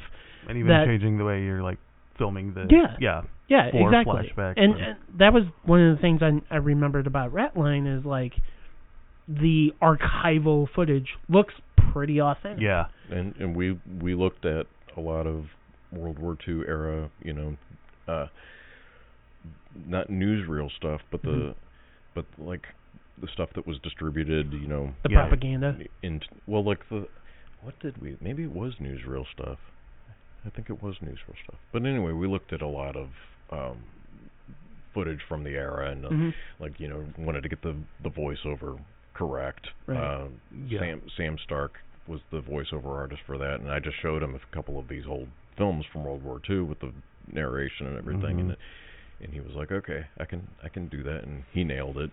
And then it was just in, like, I was looking at things like, uh, you know, I know the camera work is going to be bad, and it's going to be, like, really, there's going to be, like, really rough edges to these films. Mm-hmm. So I was, like, looking yeah. at them going, well, okay, how how did they screw it up, and made sure that I screwed it up the exact same okay. way, and, and just kind of made it as, you know, dirty and tried to get as authentic with it as yeah. possible. I mean, and that's tons of attention to detail there. And yeah. I think it comes through great, because cool. it... it looks genuine. And I think that, that it was fun taking something like that and trying to get it to look as, as close to, you know, the real deal as possible. And then you're including things like headless corpses and yeah. and that kind of stuff in there. So it's like, it's, it's, it's I think that it helps. Yeah. Taking, getting as authentic as possible, but then introducing the horror elements into that. So right. you're not just looking at a headless corpse, you're looking at a headless corpse that's being presented in this old film, yeah, and, you right. know, so it's like that that was fun making that combination, I thought. With the, um, I guess just the filming in Herman, because I recognized right away that it was this cemetery, mm-hmm. um, but then part of me is like, I wonder if they wanted to read the script before agreeing. Well, we had a we had a pretty solid contact in yeah, Herman, and okay. we got, we got, we basically were granted the entire town. Yeah, I and mean... And it was like, we just, we we had like little, uh, you know, badges type of thing, little, yeah. little things that we wore saying, this is this is who we are, and we could pretty much go anywhere we I wanted. I know, and like you were filming during Oktoberfest, mm-hmm. um, and I, I mean, obviously you've had some of your own people there to film like close-ups of and like cutaways, because just, you know, did you have to say like, hey, rando, rando drunk people, You know, are you you're going to be in this film? Surprise! No, when we when we zoned in on somebody for a close up or something uh-huh. like that, then yeah. we, we got their release. Oh yeah, yeah. And all that kind of stuff. But the rest of it was just, you know, it was sh- get out there and just shoot as much of the actual, yeah. you know. No, and that's like a really nice, because um, Herman has a big Oktoberfest, you know, party every year, and I mean, again, just that's a really creative way to add production value, like, oh, look at all these extras we have. Right. Yeah. But, yeah.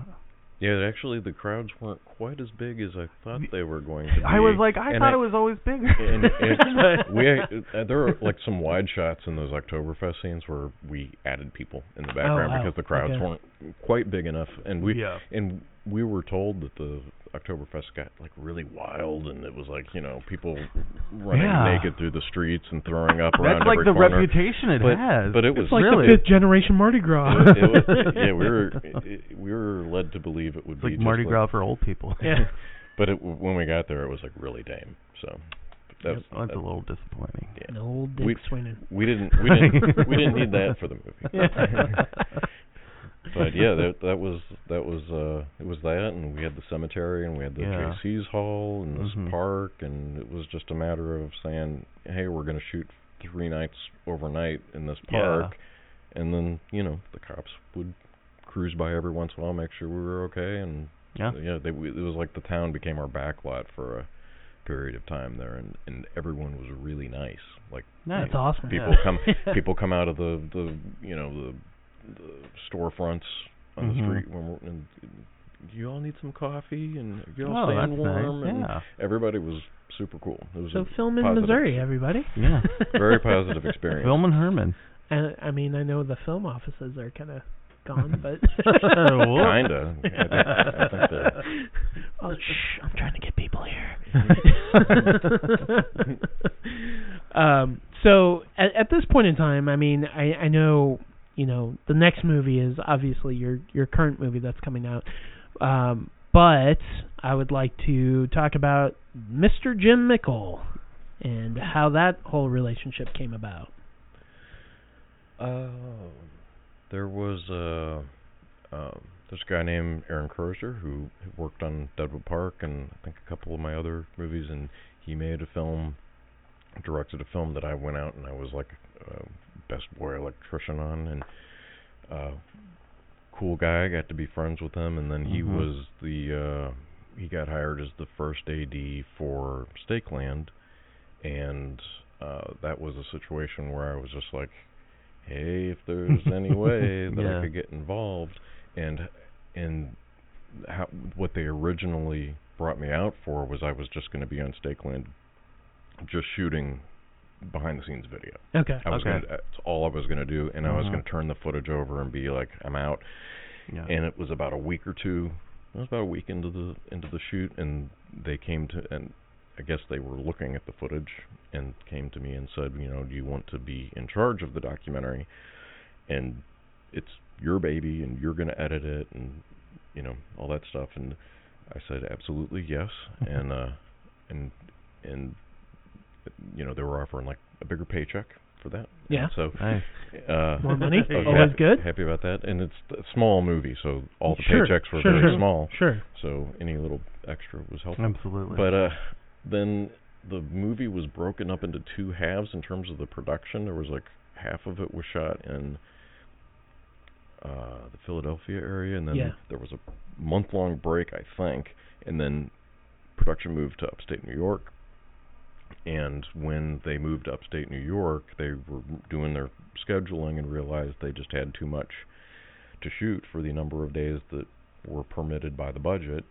And they contacted me and asked if I'd be interested in directing second unit and just getting all the little bits and pieces that they weren't going to have time yeah. for on that leg of the shoot. So I got um, that gig, directing second unit, and then they were, I guess, happy with what I did because Jim Mickle hey, good job.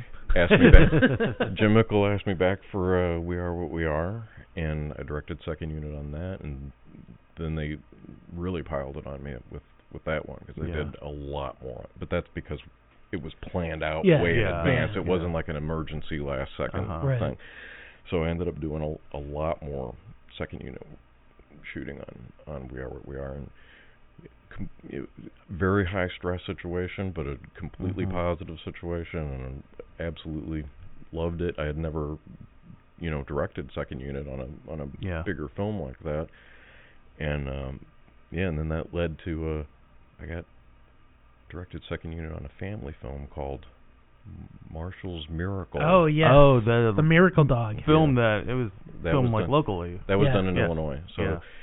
so yeah, the, uh, for a while there, I was really. Ah uh, yes. Well, uh, no. Marshall. That old, that well, old, I remember because um, uh, my girlfriend used to work for the company that they used like their uh, truck in it. The Treats and Leash truck. Oh yeah, yeah. Is yeah. in it. Yeah. She's not in it though.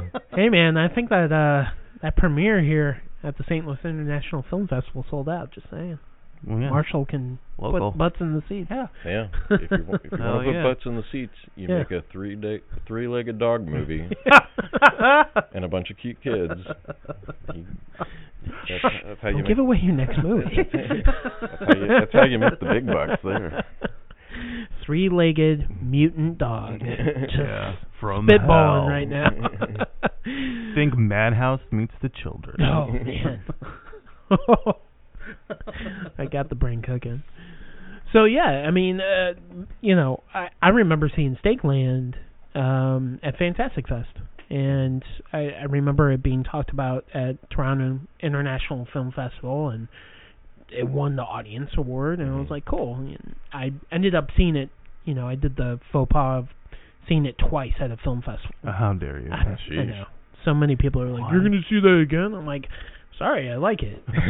How dare you? My bad. And that's and that's another thing. I mean, Mickle was great to work with. Yeah. And super nice guy, but it was like awesome because these movies are good. They're like really good. Like, yeah. I would yeah. stay clean and We Are What We Are.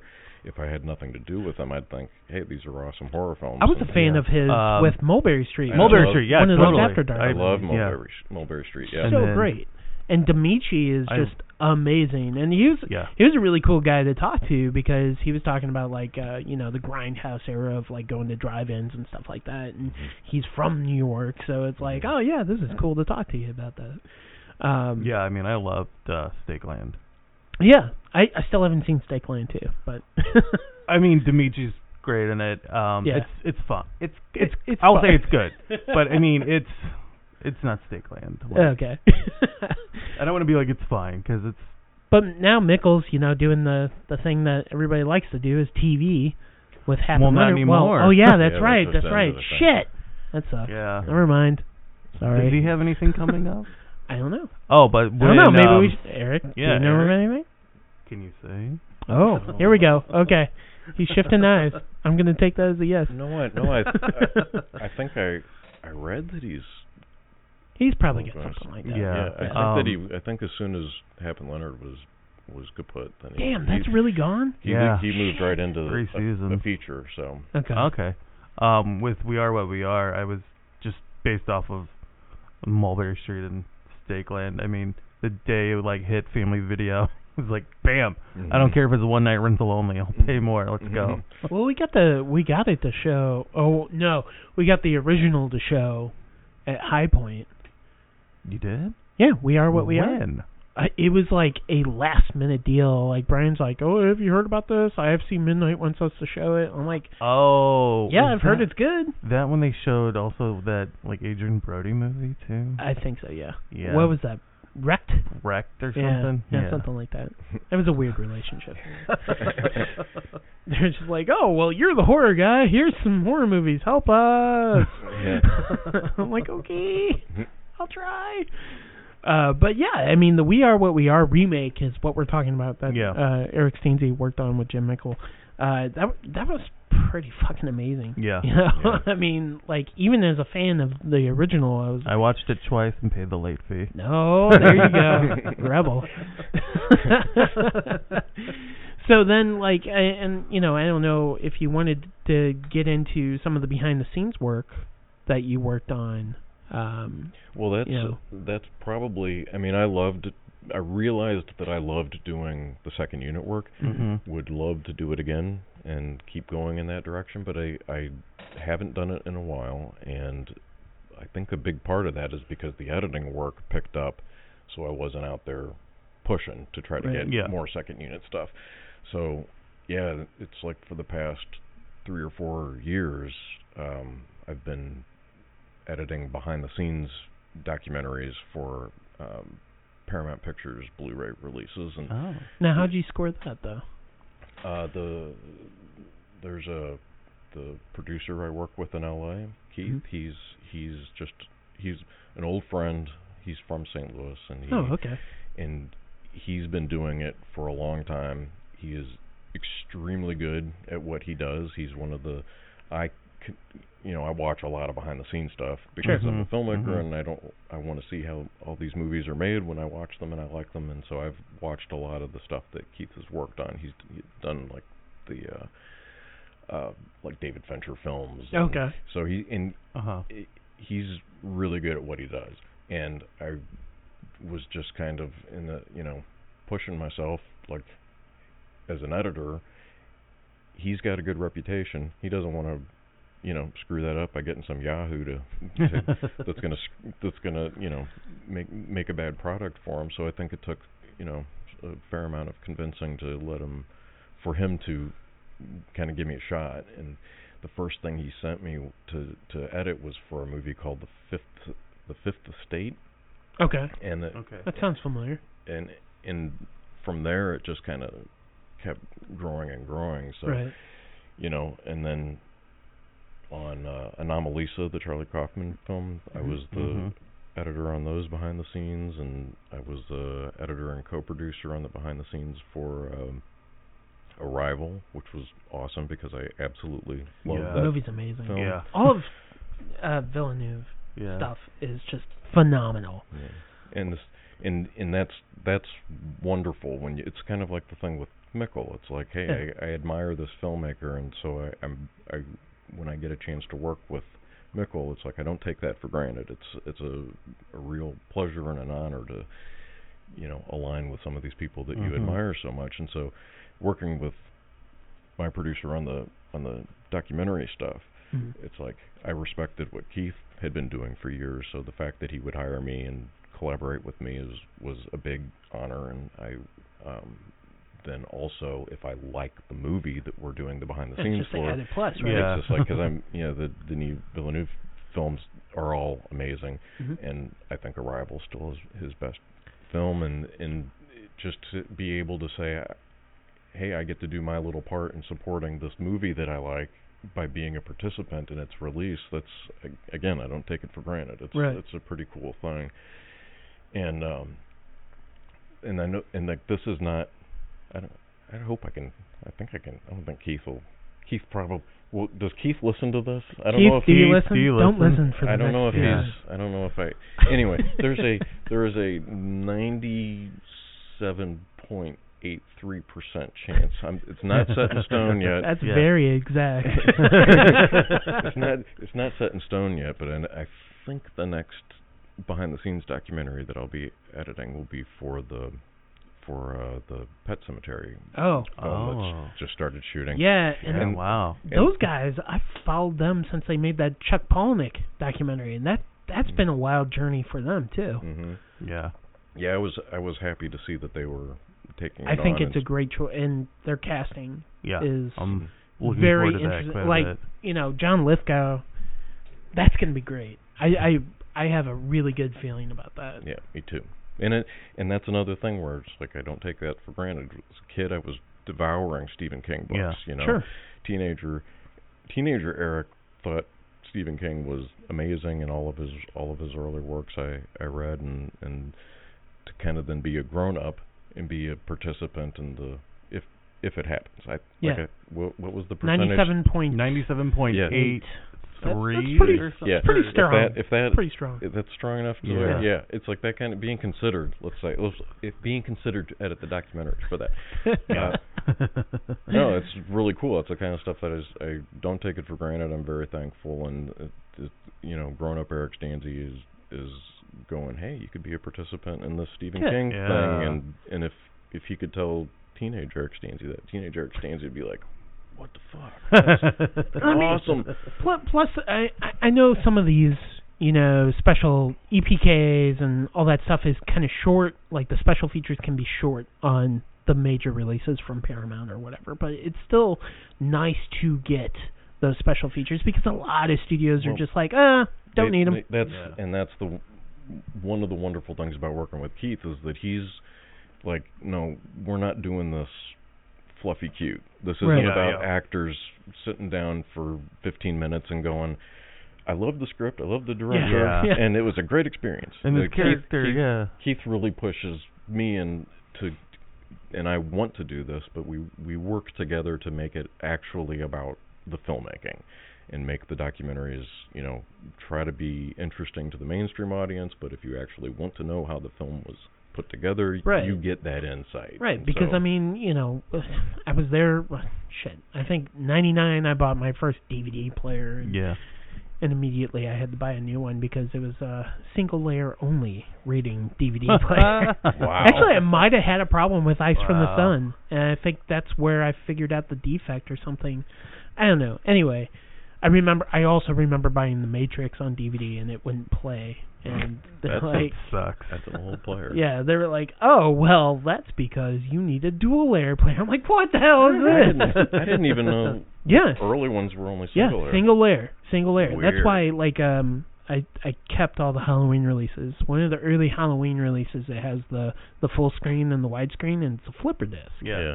Because they could have totally fit that on dual layer, um, a fifty yeah. gigabyte yeah. Blu-ray, but it's a twenty-five gigabyte on each mm-hmm. side. And yeah, the early D V D players were just single layer. Hmm. And then once The Matrix came out, that's, I think, the biggest D V D release where there was a problem because it was dual layer, and I was like, oh, great. Yeah, I can't wait to it. invest two hundred and fifty other dollars on do a, yeah. onto yeah. a D V D player. I think the first D V Ds I bought were like Faculty and Halloween. I sold mm. Faculty a long time ago. Mine was Evil Dead two. Yeah. Then it was just a blur. I mean, Anchor Bay was a big deal then. Yeah. But but what I was getting at, as we're going through a diatribe, uh, what I was getting at was like, you know, those early days of D V D had tons of special features, and a lot of people, even directors working in the industry now, are like, that was my film school. I listened to all the documentaries. Yeah. Oh, yeah. And, and the commentaries, and oh, I yeah. learned how to do this by listening to this, or right. or watching this special feature, or I, I learned something on the behind the scenes of this. And now it's like, you know, it.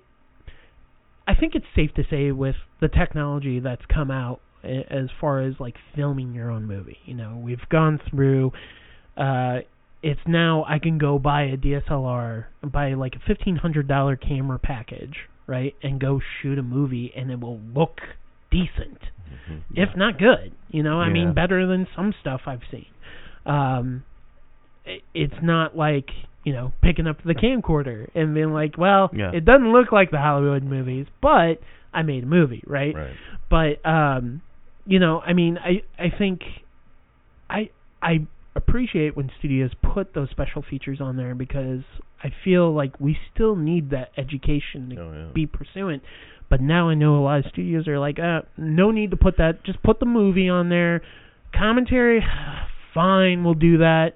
Mm-hmm. Because there's also the push of like, I don't. How about we not spend the money to replicate yeah. discs? Mm-hmm. Let's just put it out in the ether, in the digital ether, mm-hmm. and, and you can just buy it that way, and we can pretty much charge the same thing. Mm-hmm. Yeah. Because, I mean, I you can go on Vudu right now and buy a new movie that you can buy on Blu-ray for twenty bucks, or you buy it digitally on twenty bucks. And now they know that for the majority of consumers, not people like us, but majority of consumers, they'll just be like, oh, I don't have to get up. I could just go order it on through, like, five yeah. clicks of a button. Or, right? I mean, like, my sister buys a lot of stuff digitally, and yeah. she's got four four boys, and they would just ruin any disc. Yeah, you know, so and, I get I mean, that for, for kids' her. movies. I get yeah. that, you know, but like the stuff that we're into, it's yeah. I, I don't. I want those special features, and even when it comes to like stuff like Arrival, you know, a major, major mil- film that's yeah. not like genre specific, it's nice to have some of the B T S stuff, mm-hmm. some of those documentaries, to kind of figure out what the thought process is. Because Arrival's just, it's not a one-shot film for me. It's like, I, I will watch that constantly, and I enjoy different aspects of that movie. Mm-hmm. So for them to kind of, you know, I mean, you could get more extensive with some of the special features with Arrival, and maybe at some point in time somebody will, like, you know, Criterion will be doing a special edition or something mm-hmm. like that, but it's nice that studios are still, like Paramount, are still thinking about that and yeah. producing those those special features. Yeah. And it's great that you're a part of it too, because I I think, you know, like you said, there's there's there's that feeling of contribution to it and mm-hmm. appreciation to it. Very much so, yeah. All right. In Memory Of, your latest one. Whew. I still haven't watched it. I'm sorry. Well, Andy, you have a bit of a... Oh, you, yeah. Should we do a disclosure here? Oh, yeah. I, a little bit of bias? Or a little no, bit of bias, maybe? I stabbed... What did we stab? We stabbed what? some melons and stuff. Oh, you're talking the about... The sound your, effect. The fact, the, fact, the fact that you're in the credit. Well, yeah. you're not doing a review of it. So no. Yeah, no. I know. I'm just... He's busting my balls. But, yeah, I mean, I, I still need to watch it. Sorry. I tried to well, watch it ju- before. You just got it. I, so. I, well, and you're a busy man. I'm not that busy.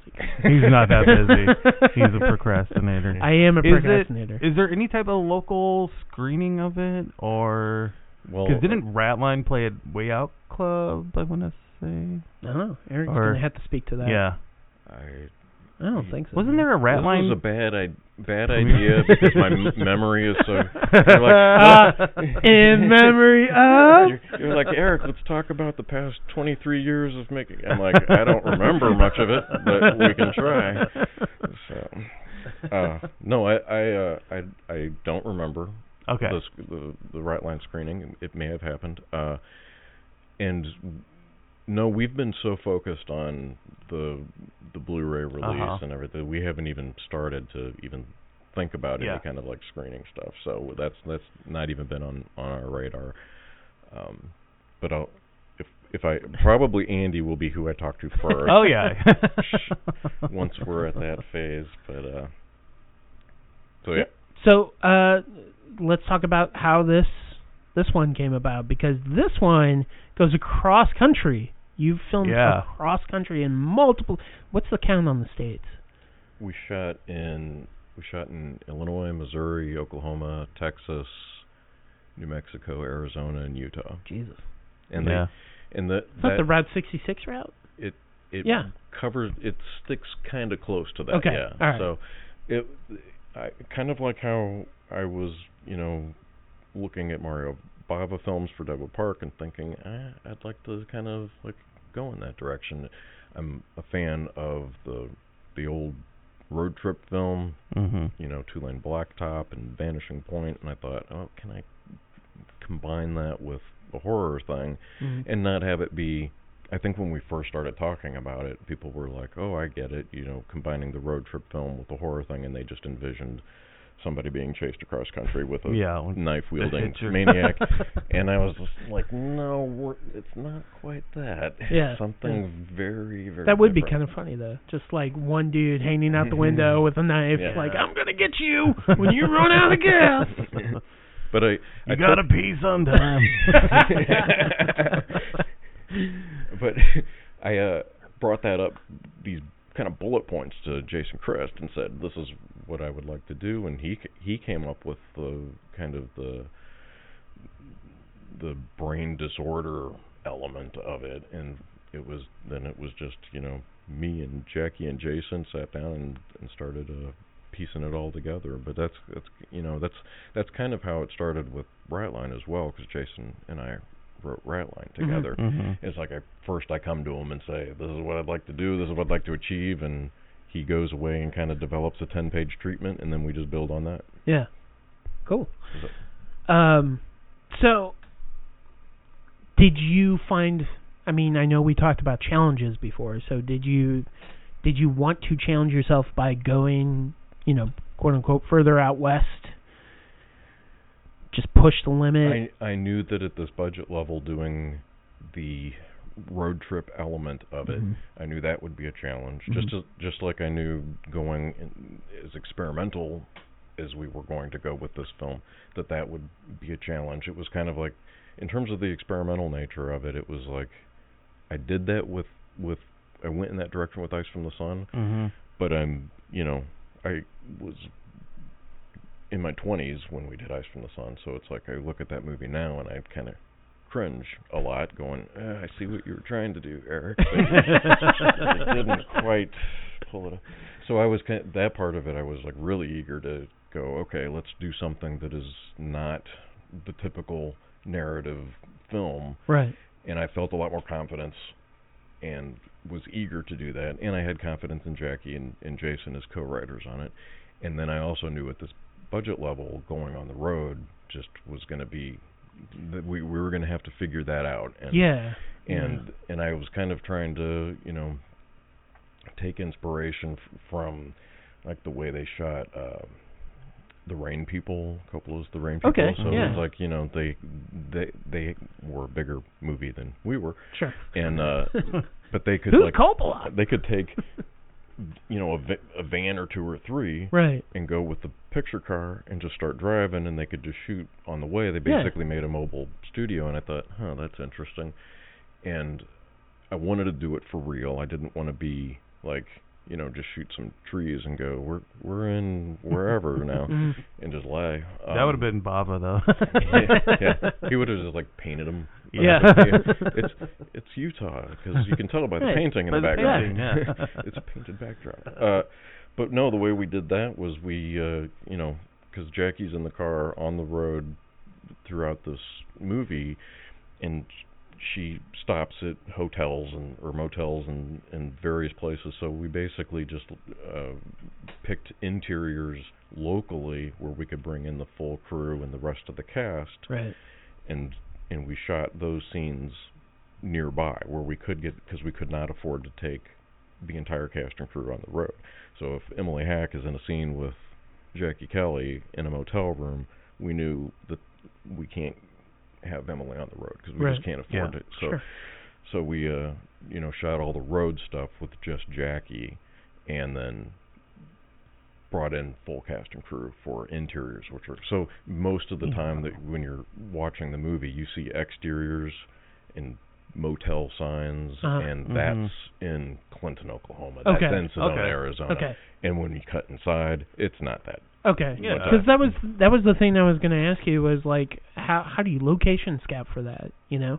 Well, even even the on the road stuff, when it was the the you know just doing the Jackie driving stuff, even that was challenging from a location scouting standpoint because we didn't have the money to location scout. Right. It right. was just yeah we're we're going to drive to. It says in the script that she's in Sedona, Arizona, so we're going to drive there, and when we get there, we'll see what looks interesting and we'll shoot okay. that. Okay. Okay. So every day was half location scouting and half shooting, and just kind of like winging it. And and it sounds was, like a nightmare. But it, it, you know, if I had done that it, it, in my early twenties, sure. I would be, be like, this isn't going to work. Right. But it was fun to kind of like take all the years of making movies and go, yeah, I think we can handle that. Is confidence, the yeah. you know, the skill set was instincts, everything was. Sharp, everything's sharper now. Right. So I thought we can do that. And so I, how much, like, how many days did you spend in one particular spot to try to a find the location and then shoot the location? We, we were in Clinton, Oklahoma for three days, okay. and we were in Santa Fe for one day. We were in Sedona, Arizona, I think, for three days. I think we were in uh, when we got to. Uh, the Moab, Utah area. Mm-hmm, I think mm-hmm. that was two days there. Okay. So uh, all in all, it was eleven days of shooting on the road, and then day twelve was just haul ass home. Gotcha. So, wow. or no, I, I think we actually I may, we may have shot a little bit on that twelfth day, and then it was just yeah get getting home before the car dies type of thing. yeah. Now, In Memory Of was I mean, and I'm just saying this because you know I know we covered it. On destroy the brain dot com, it used to be called Stoplight, right? So you may find articles on the site under that name as well. I think I need to go through and re-tag those as In Memory Of so people can find them properly. Yeah, that that changed after the, uh, because we did an Indiegogo right, campaign, right. Mm-hmm. and then the, the title changed after that. And we also, just for purposes of raising the money and everything, I think after that we also pushed back the shoot, the, the start of the shoot, like another six months or something like that. But, yeah, it was a, uh, it was a long process. Mm-hmm. You know, we, we in, had, took the time that we needed to prepare in, in advance, and we shot for four months, and then... I, I spent, you know, I agonized over every shot in post-production, so it took, mm-hmm. it was a long project. Yeah, yeah. So. I remember when we talked about it at High Point, and now we're at Moolah. So mm-hmm. yeah, it was, yeah, like I mean, three yeah, years ago? Yeah, sometime, exactly. Yeah, that's sometime. the thing. Um, but, so, so let's talk about some of the cast. Like, um, you know, you have another independent filmmaker, Adam. Albrandt. Alan Brandt, uh, who I think I have The Cemetery on Blu-ray. From him, mm-hmm. um, I I know I heard of his stuff with uh, Crossbear. Like mm-hmm. that was a big one that came out, and people were telling me to check it out. And mm-hmm. you know, Cemetery and uh, like, did you want? Um, I guess my question is, did you want another filmmaker to be cast into your film? Was this like you know just a friendly favor, or oh no, uh, I, how did how did it work out? It, it was I. When I contacted him to be in the movie, I assumed he had never heard of me. Oh, so it was. It everybody's was like, heard of you, Eric. I, it was. A, I, I figured it was. You know, we did not know each other. Yeah. Uh, in advance, uh, what what happened was I knew he was a filmmaker, and then I saw a clip of something that he posted online, mm-hmm. something that he was directing, but he was also acting in this clip, and I thought, well, that he's actually a really good actor, and. He seemed right for this part. Okay. In in the in in memory of, and he, he was actually the first person cast yeah. in the film. I just got him on the I I got him on the phone like with his big speech prepared to be like you know hey here's why you should do this movie and this is mm-hmm. why I want you to do this movie and I had this like whole spiel because like I said I assumed he had never even heard of me, and then. uh But I got like halfway through my speech, and he stopped me, and he was like, "No, no, no, I'm a, I know I, who you are." He's like, "I'm a big fan. I've been a big fan since Ice from the Sun, and tell me where I need to be and when I need to be there, and awesome. I'll do it." So awesome. He was yeah. very easy to cast. Yeah. Um. So I and mean, that, and that did help. It wasn't like, "Oh, let's." I need a filmmaker to play okay. that part. Yeah. It was it, it that part of it was not really part of the equation, but the fact that he is a filmmaker. You could see that functioning on set. You know, that was fun to... He, he was great to work with. Yeah. And uh, you could see the filmmaker in him when we were on set operating, and it was, you know, there was a little bit of that shorthand that he knew what I was doing right. before I started to do it or before I asked him about something or whatever. He could... He understood the process more than most people who are just actors. And so you could you could see that on set, and so that was... fun, but that wasn't the reason. As a as a side note, you don't realize how influential you are, I think, commonly. Because every time I talk to you, you're you're very humble about your work. And, like, I know I told you about the W N U F Halloween special mm-hmm. and how you're referenced in there, like a character's named after you. And you're like, oh, right, that's cool. yeah. You're just I like, totally oh, that's forgot neat. about that. Yeah.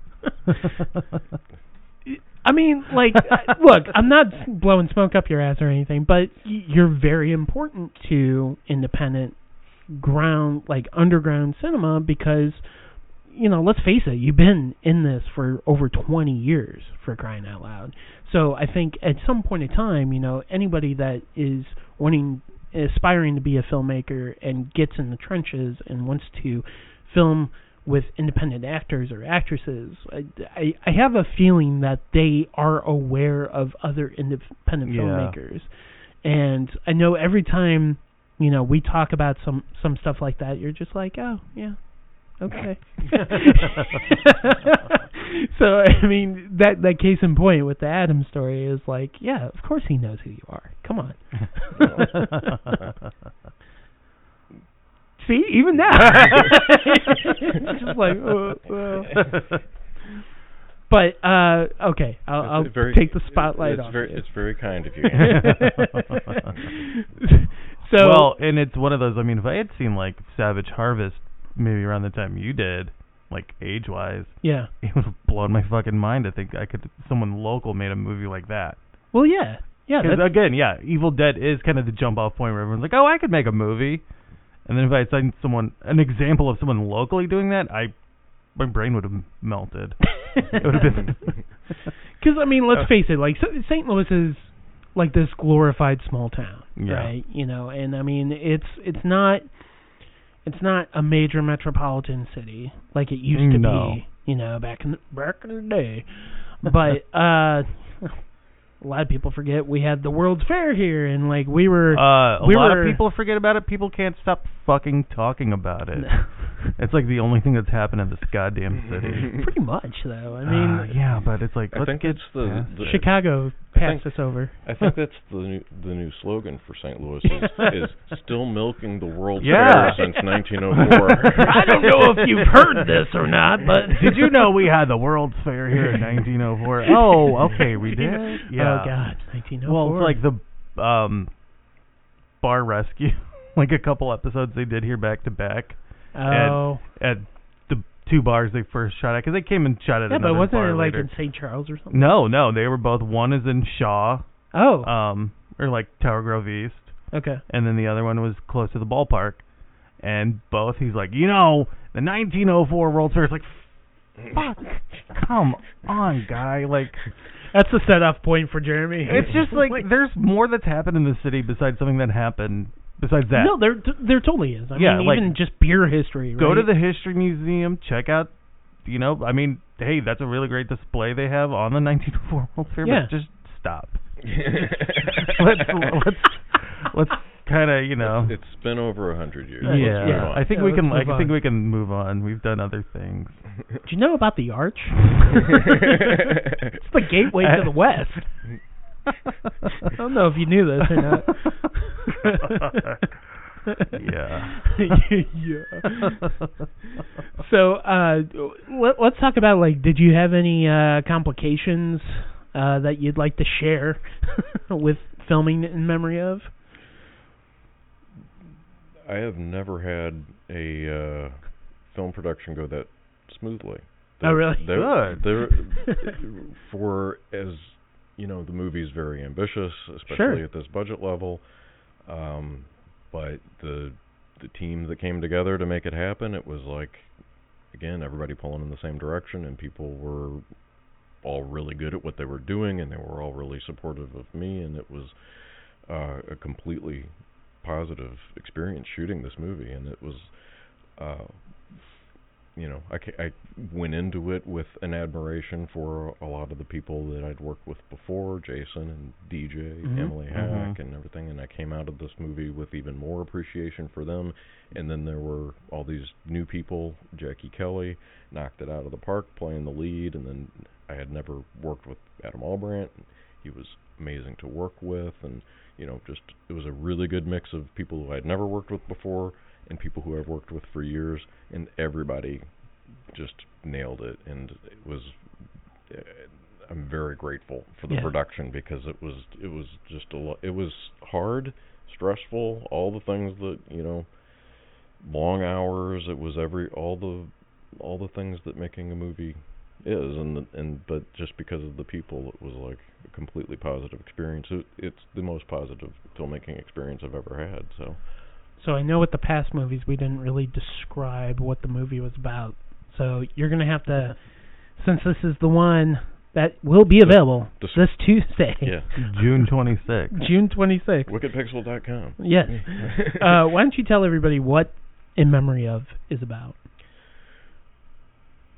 That's a tough one. Without spoilers. Uh, a young woman wakes up surrounded by...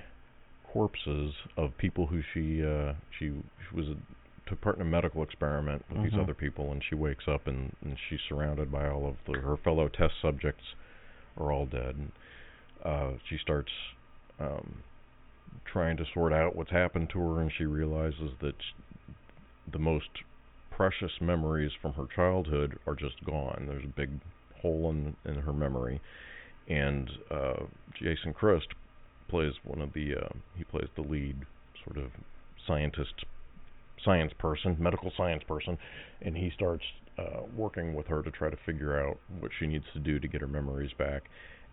And she's following his orders, which include get on the road and mm-hmm. drive to these different places uh, to put the, the pieces together. But as she's on the road, the, her things just continue to deteriorate, and she starts going more and more crazy. And uh, it's basically a, a, an exploration of this woman's descent into madness.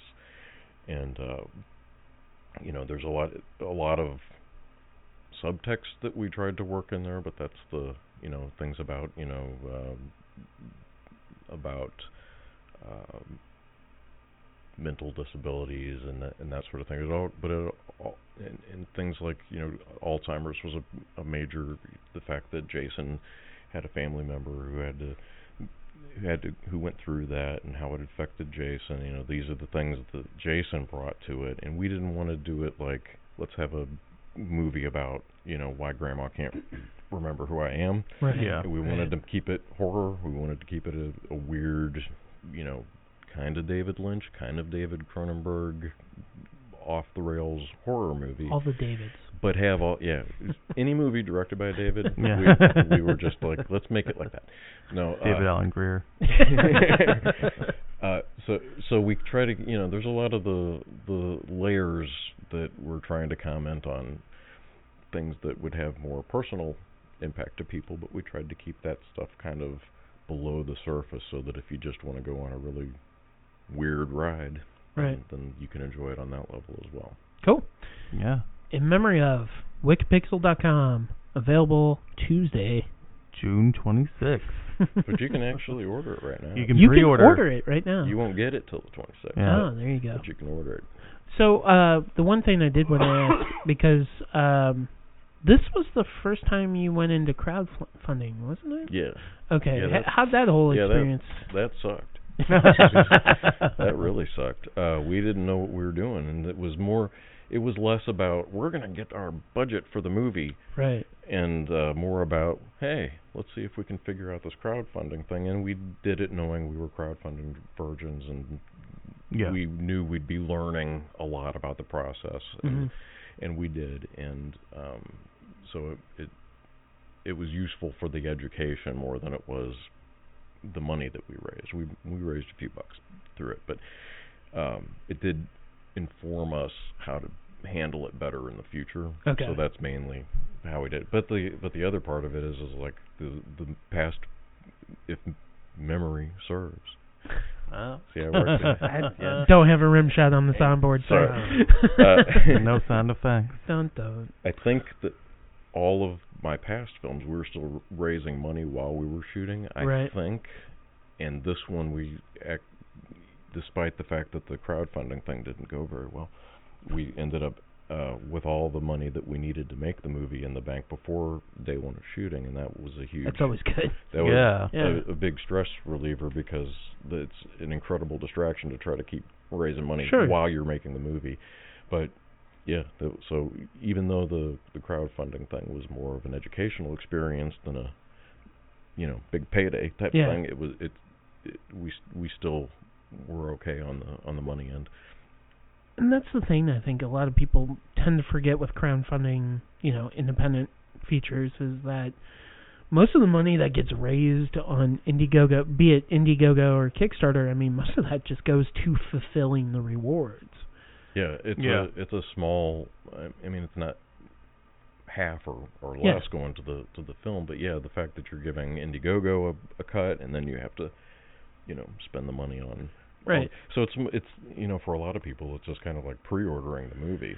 Yeah. You know, you and put the money in, and then you get it. Honestly, I think that's probably, you know, if it could get ironed out, and you know, I, I think that's kind of the the future of independent filmmaking is, you know, you like this guy's stuff, pre-order the m- film in advance. Yeah. And then, with an Indiegogo yeah, or Kickstarter. Or, yeah. or even if there was a way to cut out those people, right? Yeah. I mean, we did, we did it's both. It's tricky, we, though. We did both. We put it up on wicked pixel dot com yeah. for pre-order as well. And then, but I assume you probably had more from Indiegogo. Not mm. not on the financial part, but like more hits or back, or maybe I'm wrong. Maybe mm. it was... I think it was around fifty-fifty, actually. Okay, okay. But then when we did the pre-orders and when we did the Indiegogo thing, it was like we were planning on doing a single mm-hmm. disc Blu-ray, and as we announced on destroy the brain dot com, it is a two-disc. It yeah. is a two-disc. So yeah. we so the price went up after we shipped out everybody's pre-orders because it's expensive. Yeah, like, yeah, yeah.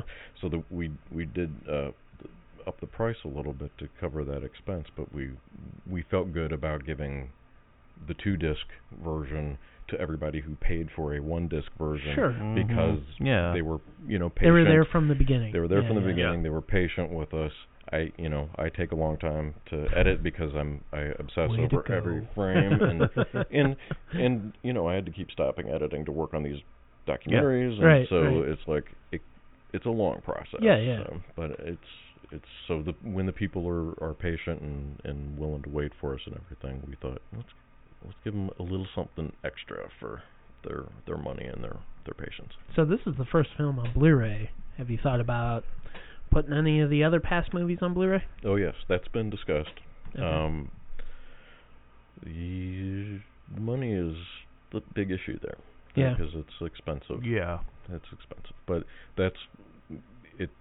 That's been discussed, but it's very likely that we'll probably try to go into and make another feature before we start revisiting the old stuff and putting that out on Blu-ray. That's not. Or you could even do like backer things where you back our next movie, you get a backer exclusive Blu-ray of mm-hmm. you know, Ice from the Sun or whatever.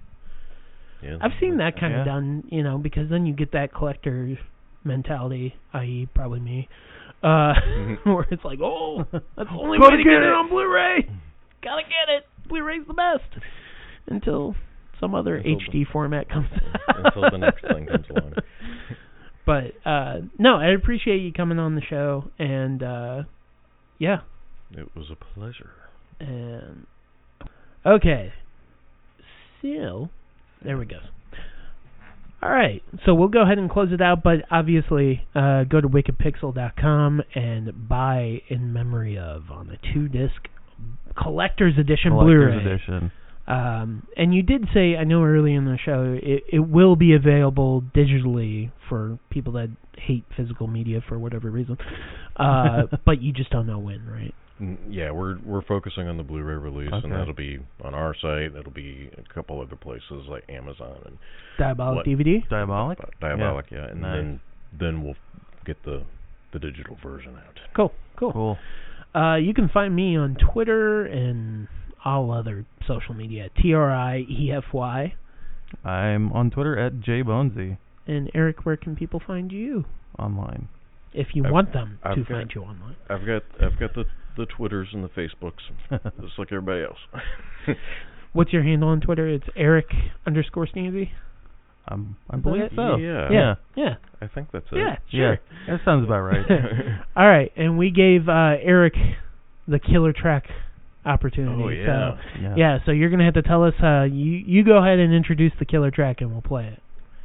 Uh, this is a, the track is called uh, o- Ochelata? Ochelata. Ochelata? Sounds... Sounds tasty. It's, yeah.